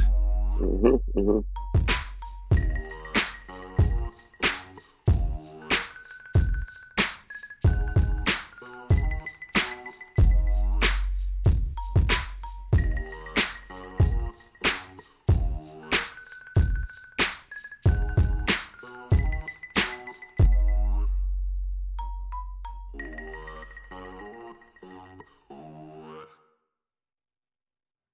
happy and honored and grateful to be brought to you this week by Iman, the Inner City Muslim Action Network, which is my favorite grassroots real organization in America. Um, Iman was started by Dr. Rami Nashashibi, who is a Palestinian American brother who grew up on the south side of Chicago and continues to live there with his amazing family, his incredible kids, and his amazing wife. Uh, Iman operates on the south side of Chicago and also in Atlanta, but they do stuff all over the country and around the world. Iman is based on the idea that their work as the Inner City Muslim Action Network should be spiritually grounded, that the work should be uh, culturally relevant and should be socially aware. And they bring together people that have all of these amazing gifts, much like the Travelers podcast. It's a very similar ethos. We come from the same approach that the spiritual masters and practitioners and the artists and the thought leaders and the activists and the organizers and the educators and the aunties and the grandparents and the children and the spokespeople and the critics and the you know dancers and the all of these people need each other that we're in the same work the the academics are not separate from the artists and they're not separate from the spiritual masters. All of us are in this work together. All of us share this common vision that a human being is priceless and that a human being should be treated with respect and that working together we can actually we are stronger as long as we're spiritually rooted as long as we're culturally relevant as long as we're socially conscious that our connections are actually stronger than any force that exists in the world. And we've seen this over and over and over on the south side of Chicago and in Atlanta, some of the cities that are that are the most challenged uh, by systems of generational poverty and violence and you know uh, drug infestation, all of this stuff. And you see Iman do these amazing projects all over the world, bringing these different people together for healing spaces, bringing people together for, for cultural events, bringing people together to do incredible work that really actually impacts lives. One of the things I've seen at Iman that I just love is their green reentry program, where you, when folks come home from being incarcerated, they're automatically ushered into a space where they can learn uh, carpentry, learn plumbing, learn electricity, learn roofing, and they do it all in a way that's uh, uh, that's environmentally sound. That's why they call it the green reentry. Also, green is symbolic of, of the religion of Islam and of the Prophet Muhammad, peace be upon him, and our love for nature. Um, but just they're uh, ushered into this situation where folks are trained and then train one another in these trades so that they can become tradespeople, so that they can become contractors, so that they can create their own businesses. But Iman has taken over entire city blocks on the south side of Chicago. It's this neighborhood that's famous for all of this bad news. And they together rehab homes, and then the, the people in the program can buy the homes. And so you have city blocks of homes that have been renovated by the people that are living there that are formerly incarcerated that society threw away. And now they become part of the the the, the solution part of the healing. And i've seen this over and over and over again with these with these pillars and these mountains of individuals. Anybody that's done prison work like i have or just had people go away to prison you know that there are beautiful people in there. And sometimes what led them there is is their willingness to take risks to try to make things happen. You know what I'm saying? And because of lack of of access to you know healthy and quote unquote legit ways to do that, sometimes people end up incarcerated. But these aren't horrible human beings. They're not monsters. Like these are people that were trying to make something happen for themselves, for their families, for their communities. And so you just see that reality come to life. You know, it's like, you know, we, we all know the story of people like Malcolm X that that went into prison and, and got the opportunity to learn and to grow. This is like an entire community of of Malcolm X's, and not every single one is a spokesperson. But Iman is celebrating their 25th year, and I also personally, a lot of the things. If you enjoy my art, if you enjoy this podcast, so much of this of this worldview that I have has been um, encouraged and fostered and and developed and assisted and aided and inspired by Iman. Um, you know, my album is 10 years old now called Morning in America, Dreaming in Color. And the and there's a photograph on the front taken by the great Jonathan Mannion, uh, really well-known hip-hop uh, photographer. He's actually took this photo of me making the salat, the Muslim prayer on the American flag. And all of those are ideas that came to me when I was at artist retreat in Iman because they told me, draw a picture of yourself that represents all of your different identities. And so, and and and you know, I put them in different orders. So it was like me as a Muslim, me as an MC, me as a, and then you know, and I said, and I also am uh, I am part of America for better and for worse.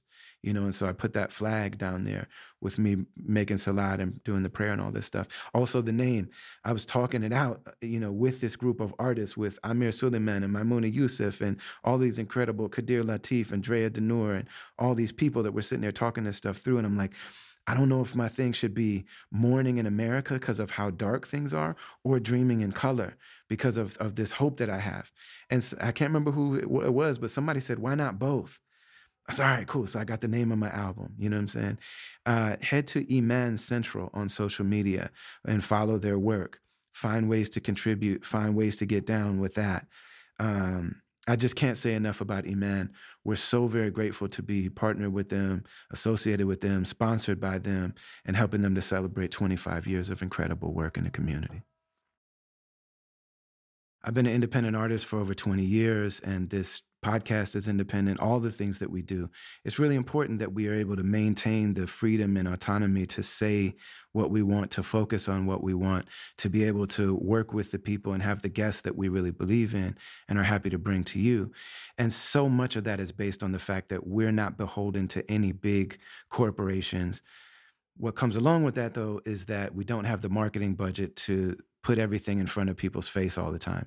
Even if you follow me on social media, you're probably not going to see the majority of the stuff that we post because blah, blah, blah, blah, blah, algorithm, whatever. The truth is that unless we spend $1,000 on all of our posts, then the half million people that follow us on social media just aren't even going to see what we're doing. So, in order for us to be independent and to be able to connect directly with you, we're asking you to go to the website, brotherali.com. When you get there, there's you know my bio and all the sorts of information about the stuff I've done. All my whole catalog is there. You can read write-ups about all the projects that I've that I've released over the years. Uh, you can see video clips and interviews and all that stuff. But the two things I want you to focus on for this one. Oh, also all of our merch is there. Our tour dates are there. I'm headed out right now on the East Coast leg of the Travelers Tour. Those shows are doing really well. Uh, a few of the shows have already sold out. So if you go to brotherali.com slash events, you'll see all of that. Uh, if you go to our merch store, you'll see all of the merchandise that we have. But the two main things that I want you to know about are number one, if you go to brotherali.com, you'll be prompted to sign the mailing list. Do that because I don't sell your information. I don't spam you. I send only a handful of emails every year. And it's only when there are things that I'm really excited about that I want to make sure you know about. So, tour dates and new releases, um, new podcast episodes, things like that. I really want to make sure that I'm able to connect with you directly. So, hit that mailing list. Also, if you go to the section called Join, we have a caravan there where people can choose to support this podcast, support the work that we do at Travelers Media, learning series, and all sorts of things that we do you can support all that stuff and also connect with me and with us in really unique ways. It's something very similar to a Patreon, but it's a different platform that we use that suits our needs better. But head to brotherali.com and go to the section called Join. Check out the different tiers, the different ways to connect. I do an Ask Me Anything uh, episode where people really grill me. People ask me really serious questions. You know what I'm saying? You, you know, you you speak truth to power. What does it mean to you that you're building your career based on from stolen land in America? You know, people ask me questions about all sorts of things that I've said and done over the years, and there's some really enlightening stuff that happens in there. The top tier of the uh, caravan is called the Trailblazers, and in that one, we actually have a Slack channel where we've got a community of people that are bonding and sharing life together. And we record voice notes for each other. We do uh, monthly Zoom calls where we hang out literally for hours. Like uh, we literally will spend a Sunday, a Saturday, or a Sunday together. And we got all these people from different walks of life that wouldn't know each other if it wasn't for this particular uh, opportunity. So go to brotherali.com, sign the mailing list, get down with the caravan, and thank you for your support.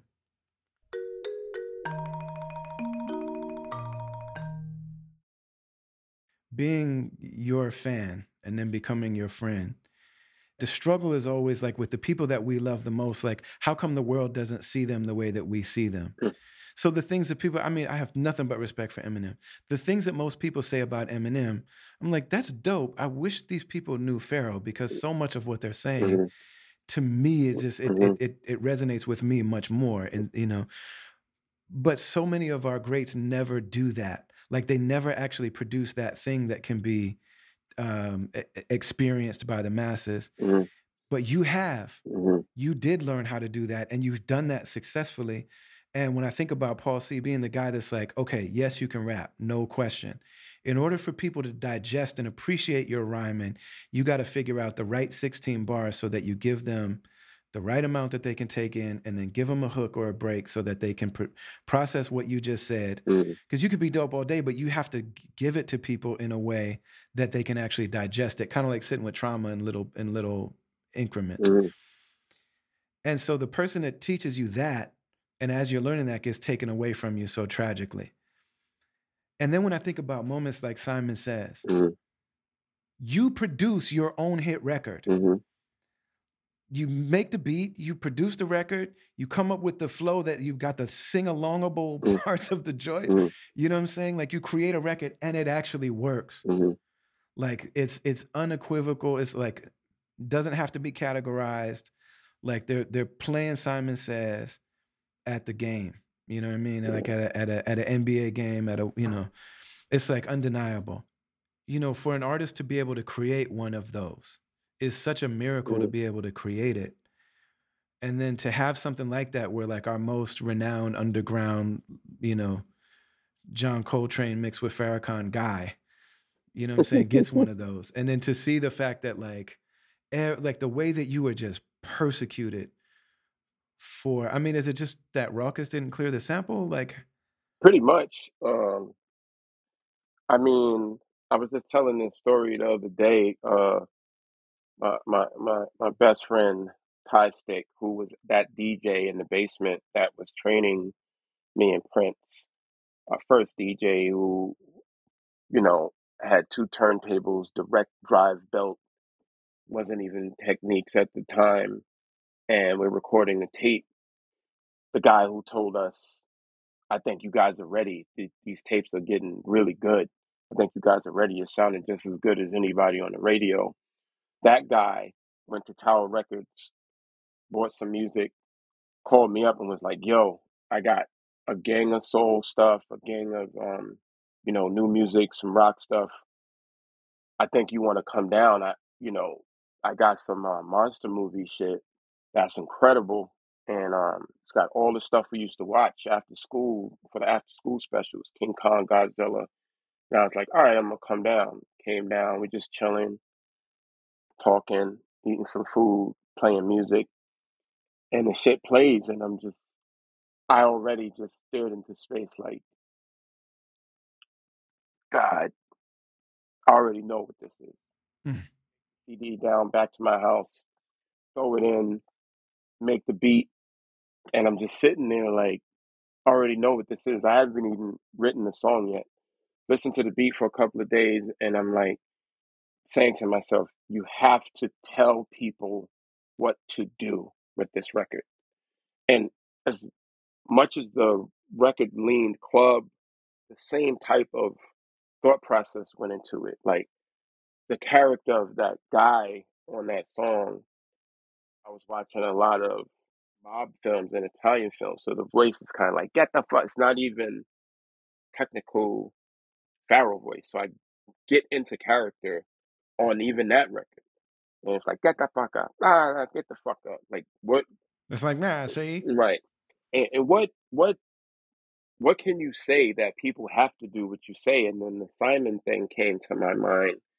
You know, I'm like, are you just, or even back then, I'm like, are you so old that people won't remember? You know, Simon says do this. Simon didn't say do that. You know, and how corny is that? How old is that? And then I'm thinking of ghosts and Ghostface u- use these, you know, a lot of old cartoon references. I'm like, ah, it doesn't matter. We'll go with Simon says. And I started writing a chorus, and then the chorus got wordy, and then it's like, you know, New York City gritty. I'm like, no, you know, at the time, if you think about the context, it's like choruses were more repetitive. Holla, holla, da, da, da, da, da.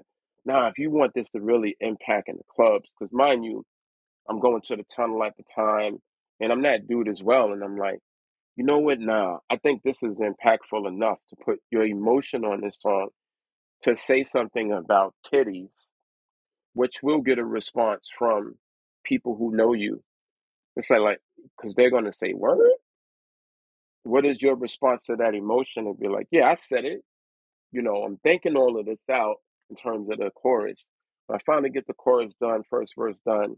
I'm playing it for my friends. My friends are like, it's too complicated. It's still too complicated. I'm like, nah, I'm gonna leave it. I'm gonna leave it. I'm gonna leave it.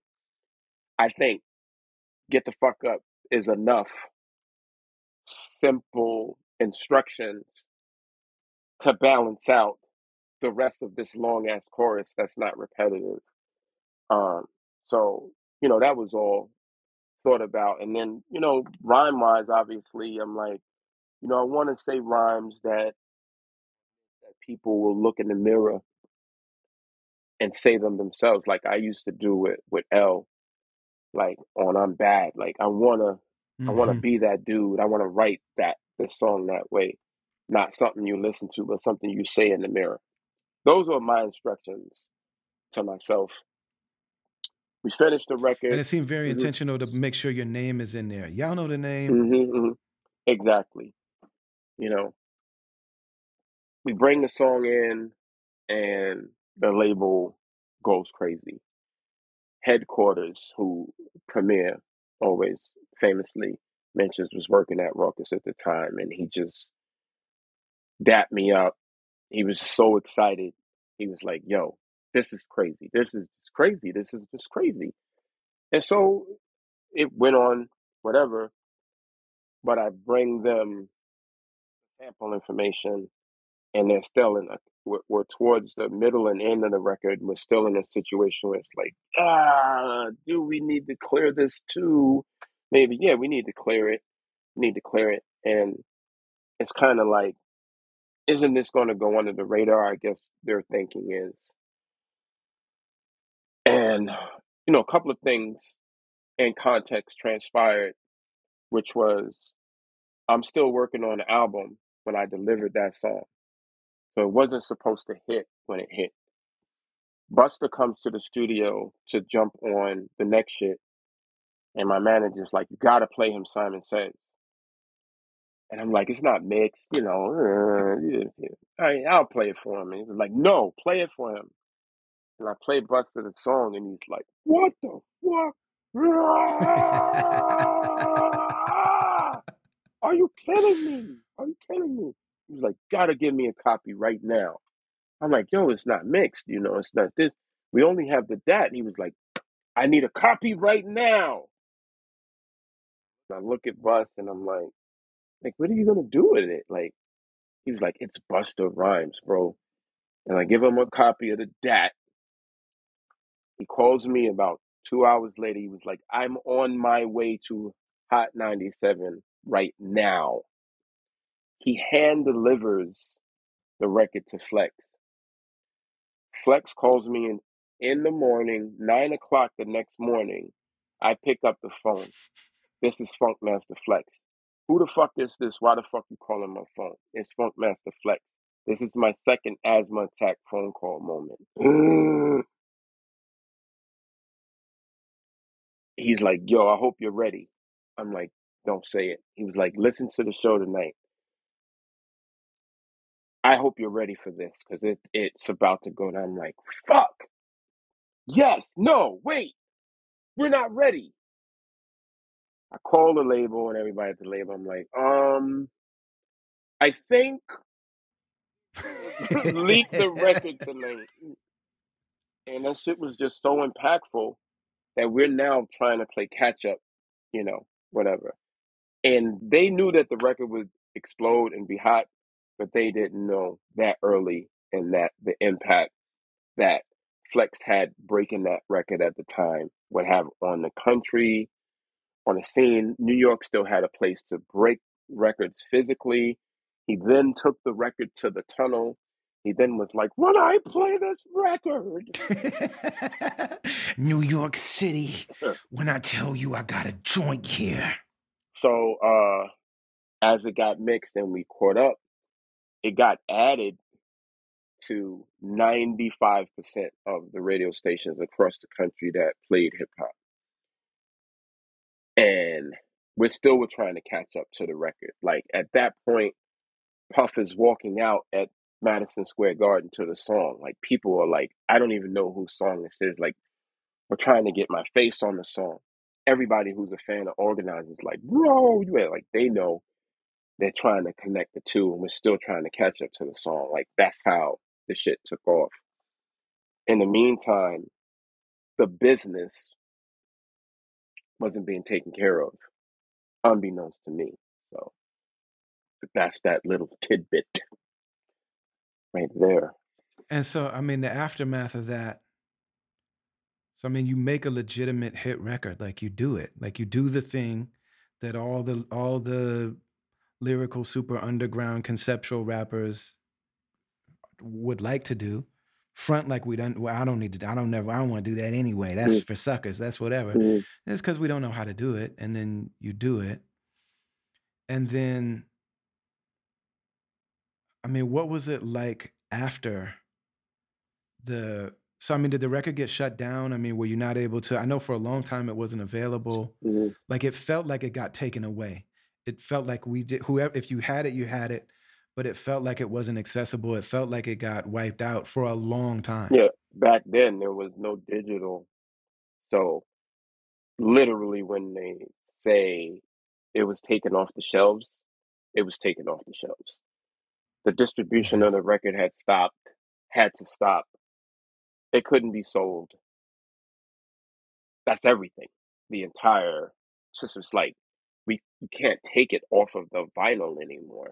You know what I mean? Like the whole project got shut down due to that. And at that point, if you quantify to this day, you know, um, my people who work in my digital are still trying to get me a gold and platinum record for that, adding on digital to the actual sales. But if you can quantify what that song has done in streaming, even though, you know, um, for a while it got pulled down from YouTube. I mean, it's up now because different levels and statutes and things have changed, but you know, it's unfathomable what the record would have sold if under the same construct and the business of it would have been done properly.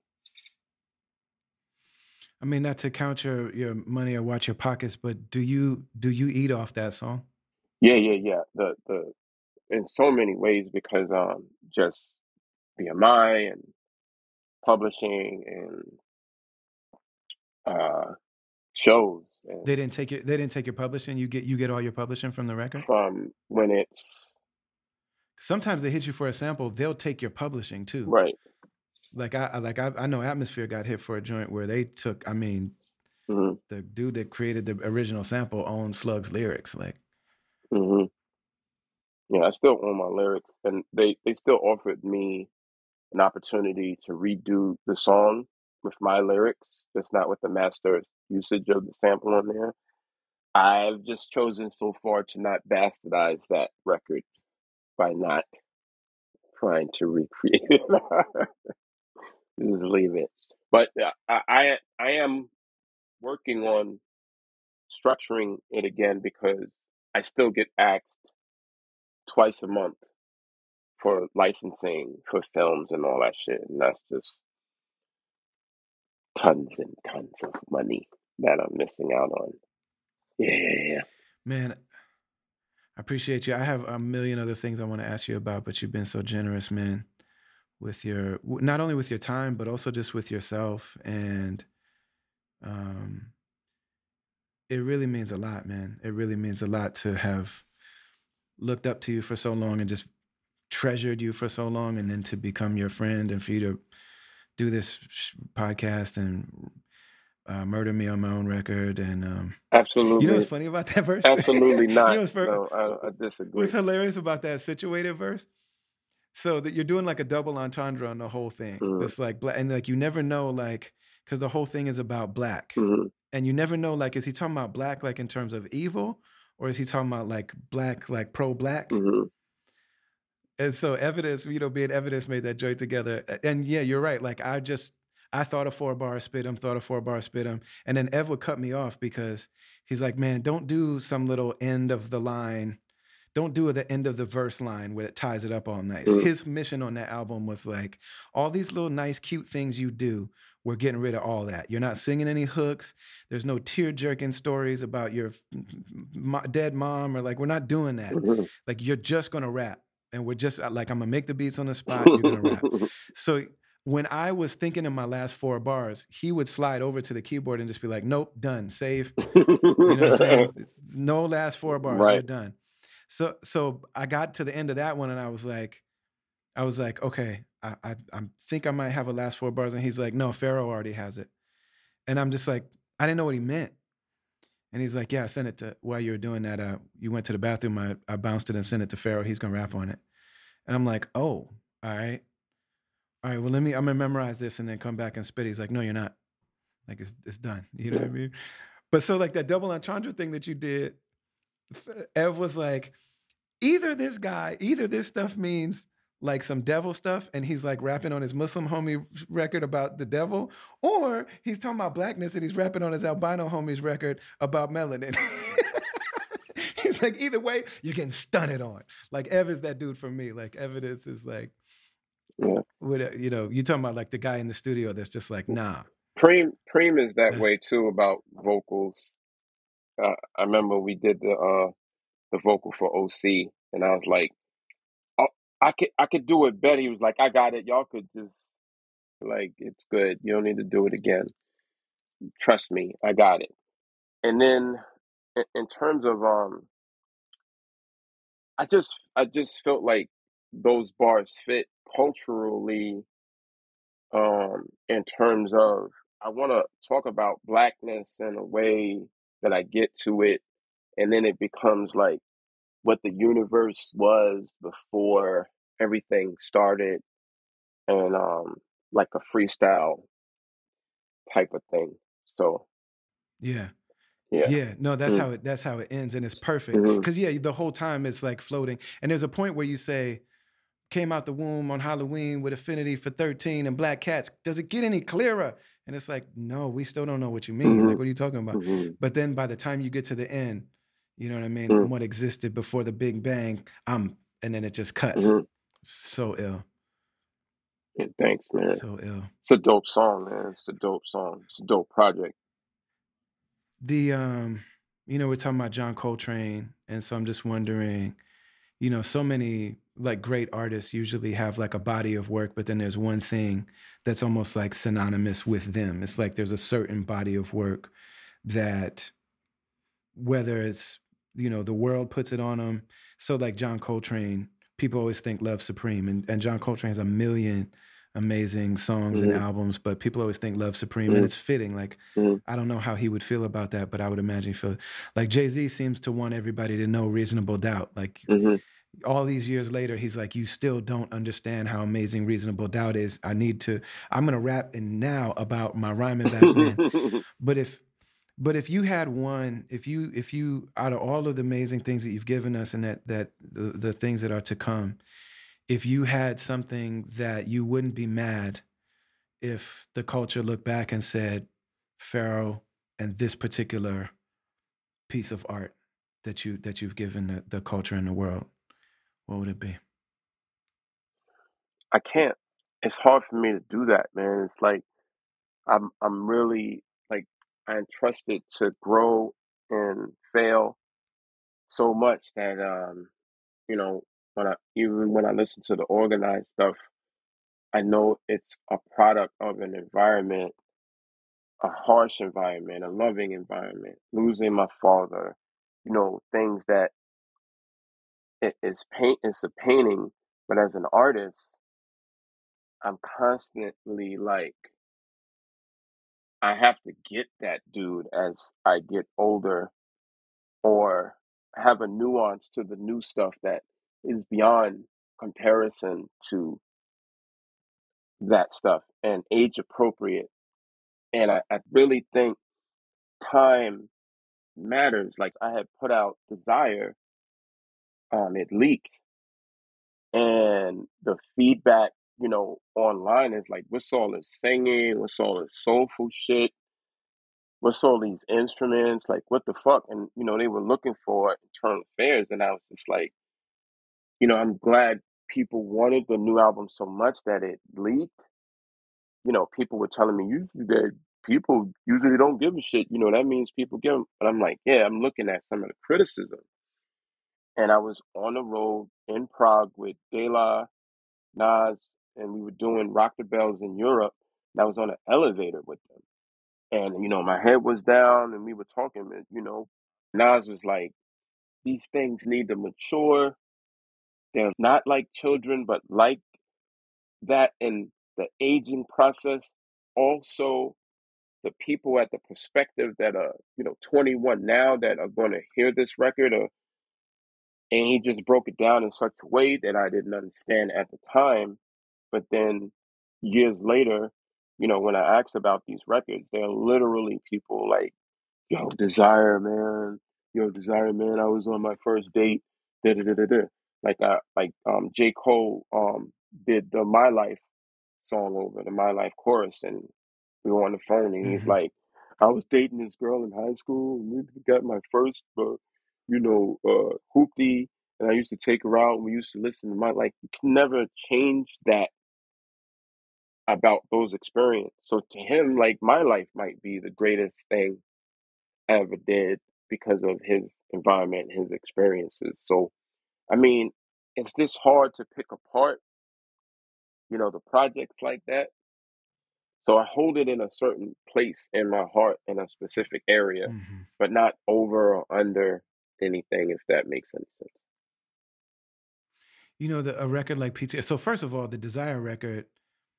It's weird. Like I said, I just said PTSD is my favorite record. But in terms of like for me to listen to, because I always wanted to hear you sing like that. Mm-hmm. especially pushing like Mm-hmm. man pushing to me is like that's one of your greatest joints of all time Mm-hmm. because like we got these little glimpses of your singing similar to Yasiin i remember when Yasiin did um memories don't live like people Mm-hmm. do it's like because you you get these little glimpses of Yasiin singing Mm-hmm. and it's like man this guy sounds like gil scott heron or Mm-hmm. something like Mm-hmm. can we just get like some more singing and then once he did it it's like ah, i knew it it's Mm-hmm. like the, there's like a tension that's built and then when it when you finally hear it it's it's that way and um on oh no you know the first time that we hear you that that was like you cut loose on just that hallelujah Mm-hmm. that's like man like it's been building to that you know what i mean? It's Mm-hmm. like a climax that's been that we've been building. And so when desire came out that type of singing was like is something that that i think uh, we wanted to hear. But so ptsd though for me like as an artist like like i have a sense of what it takes to to you know to put something like that into the world and what it does for people. And for those of us that are like underground and maybe didn't have hit records we can say that like if i had to trade but so like if i could trade all of the hit records versus the songs that i've written that i know that people tell me like hey i'm here because i didn't kill myself because this song made me feel hurt. you've uh, so so like that's something that i think but i've never had a hit record Mm-hmm. you're somebody that's had both how, what's your relationship with the songs that you've made that have like really impacted culture and went around the world and got played at the you know what i'm saying at the at the Knicks game Mm-hmm. versus the music that didn't get played at the Knicks like the, they're never going to play PTSD at the Knicks game Mm-hmm. but but but but that type of feeling that like I know you've seen tattoos where people tattoo those words on their body. Mhm. I know that there are people that are like, yes, this great this great artist made the piece of art that it didn't go number one on the radio, but it made life livable for somebody like Right. me. I thought I was crazy until Pharoahe shared this. What's your relationship with those two types of responses from people? I hold the, the latter in, in the highest regard, and it means everything to me. It's why I do it. It's the redemption. It's it's the energy. It's you know we're receiving. I feel like we're not in control anyway, and receiving these words, and it gives it intent and purpose. It's it's the job of an artist. It's my job. It's, it's my way to give back in a in a pretentious way. It's what will remain when we're not here anymore. So it was very important for me to have pieces of stuff that somebody could look to and get inspiration from. Um, it can happen with both things. Like even with Simon, I'm like in the moment the song was so um enthusiastic and I gotta get up and get on the dance floor. I gotta get up and do energy.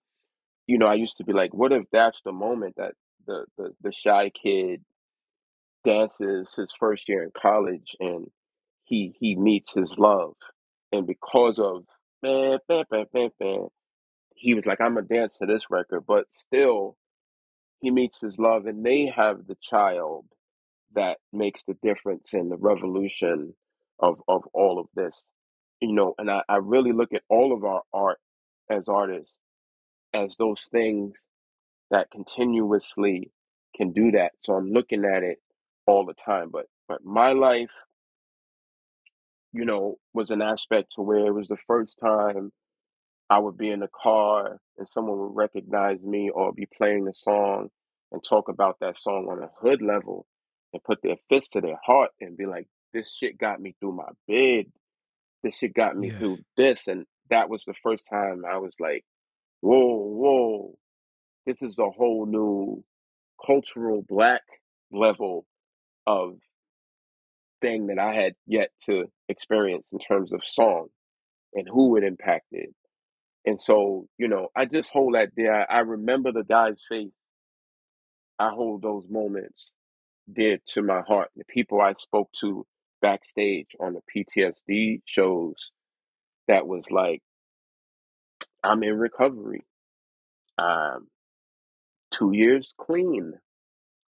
I'm I'm just like, this is crazy. You know what I'm saying? I'm not I'm sure I'm not the only music that they look to, but I've always taken this as a responsibility, hip hop being let into the culture in terms of you know you got a spot in this culture you got to let the energy know why you deserve to be here always. And you can't take it for granted. So you got to show with art or with lyrics or with something that this is a deserving thing. And i think that's why some of the people who are cut from that cloth feel a way about generations who don't maybe take a deeper look into what the what the past has gave us in terms of this platform. But um those were always things i was building on in terms of you you can't take this opportunity and this platform for granted you know what i mean? Like try to move people try to encourage people try to, to in, in, in Absolutely. short i don't have an answer for that one i, I it's hard for me you know, and, and and as I was thinking about that, it's like, man, I, I don't know any I don't know any artist that would say that. Maybe with the exception of Jay Z being like, y'all don't understand how reasonable doubt how dope reasonable doubt is. but man, well, y- eh, you know, you're just a treasure, man. You're a living treasure, and um, I, we've gotten so much just from listening to you and um, from your music, and you know, being brothers. I, I did the Shadows on the Sun uh, anniversary tour, and we played First Ave, and it was sold out, and um, that was you know a pretty pretty like meaningful moment to me. And I got to the show, and you were just there chilling, and I kind of was like, oh man, I gotta go try to rap my first record in front of Pharoahe, and I I almost had to like, okay, all right, you know what I mean? And um, we got done, and my, my wife came, and I think my wife was like super pregnant at the time, Mhm. and she she told me afterwards, she was like, "Man, you were up, you know, doing one of the joints," and she said that you looked at her and was like, "Man, I think I'd be rapping. Look at your husband up there." You know what I mean? yeah And um, just hearing that later on, man, that because you know what those types of things means yeah coming from the people that you that you look up to, you know. And um, I love you beyond words, man. thank you man i appreciate it i love you too man like uh i knew this would be you know therapeutic as well as uh, tell some stories that new fans may not know or new heads may not know, as well as be interesting. And I appreciate it. And and that was a great moment, man. I love that photo that we have from backstage. Um, Yeah, shout out my man Mike Madison, mhm, who's also a great MC, but he's an amazing photographer. And yeah, just really, I didn't even know he was there. mhm. And um, just like you know, you you look at me that way, I look at you that way, and was marveling. And she caught me in the moment of marveling, like literally, like I can't do that. Like I can't do that. Like that is what this is all You about. stop that right now. you know, and my wife is from the Bronx and we met at SOBs. Mm, So it's like it's one thing for a man to say that to another man. It's another thing for a man to say it to another man's wife mm, and for her to tell like the the fact mm, that like you said that to her and then cuz she waited till we got home. mm. She was like, you know what I mean? We got home, she was like, "Yo, check out what your man said while you were on stage." No, it's true. That's hundred It's like percent the truth from my I heart. You wouldn't know. if they asked me like, "Do you want a Grammy or do you want that story?" I'm choosing that story. Allah is my witness. oh, that's dope, man. Man, well, thank you for giving so much, brother. And um, I think I, maybe we'll use that photo as the cover for this episode. That's crazy. I'm glad you brought that That's up. dope. That's dope. That's a dope idea. Yeah. Take good care, brother. I love you. Appreciate you. Love you, man. right, Thank you, man. I appreciate it. Peace, peace. All right.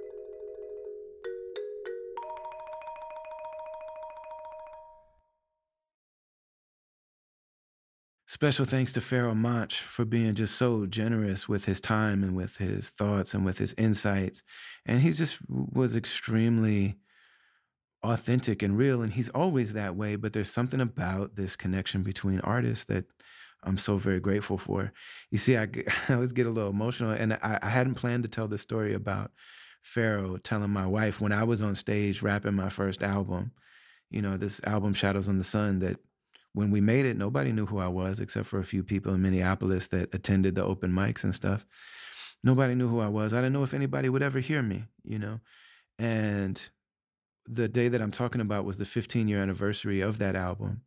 Um, I think it's now been, it's coming up on 20 years actually now. But Pharoahe was at First Avenue, the iconic club in Minneapolis. Um, I didn't know he was going to be at the show, and I'm standing up performing my first album, and he's there, and I'm just so giddy that he's there, and you know we're talking and stuff. And then my wife tells me when we got home, when you were on stage, Pharoahe just kept going on and on to me, to my wife, who's a hip hop head who also loves Pharoahe, just about just saying some really beautiful things about your brother here, and you know that it's just like man that type of love that people show and showing it in different ways you know that like i'm performing this album i made when i didn't know if anybody would ever know who i was. And now Pharoahe Monch, who is one of my hands down favorites of all time is watching me perform it celebrating me and then telling my wife just so that when I get to hear it, there's this added layer of my wife saying, "Man, you, I wish you could have heard what Pharoahe was saying about you when you're on stage."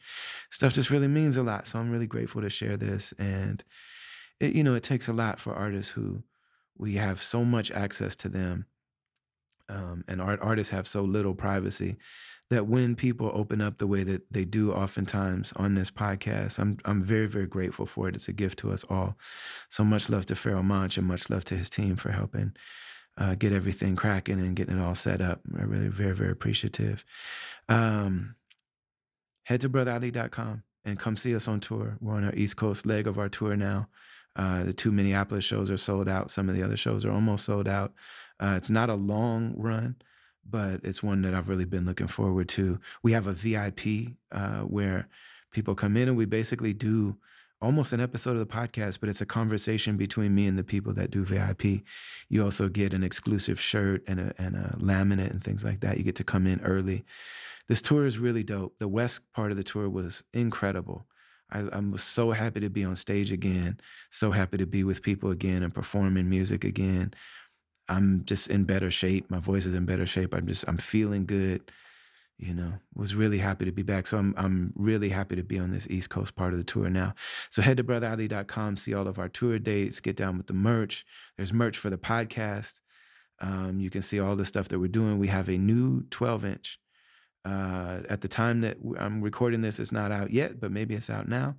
Um, basically, a, a maxi single, a old school maxi single where you get three joints, but three songs. We made uh, only 500 copies of this really beautiful vinyl, Uh, if that hasn't already been announced, you might be hearing a little earlier than most people are hearing it, but that announcement is coming. And um, if you're on brotherali.com, you'll hear about it first. And uh, so if you want to grab one of these very few copies of this 12 inch, you'll be uh, one of the few to have first access to it. Sign up for the caravan, all that good stuff. Much love and special thanks to Mansour Panawala, Amna Mirza. Special thanks to Last Word and to Aida Rashid. Special thanks to Mark from Medina Hip Hop that created the stamp logo that's on the merch for the podcast. Very, very grateful. Uh, much love to my man Ant, who produced the mute the song called The Travelers, and that's the music that we use for the podcast. And he gave us permission to use that. Special thanks to Darian Washington, everybody that's part of this podcast. Special thanks to you. Travelers Podcast is produced by Brendan Kelly, aka BK1, from the south side of Minneapolis. And it's a production of Travelers Media. I love you. Assalamu alaikum wa rahmatullahi wa barakatuh.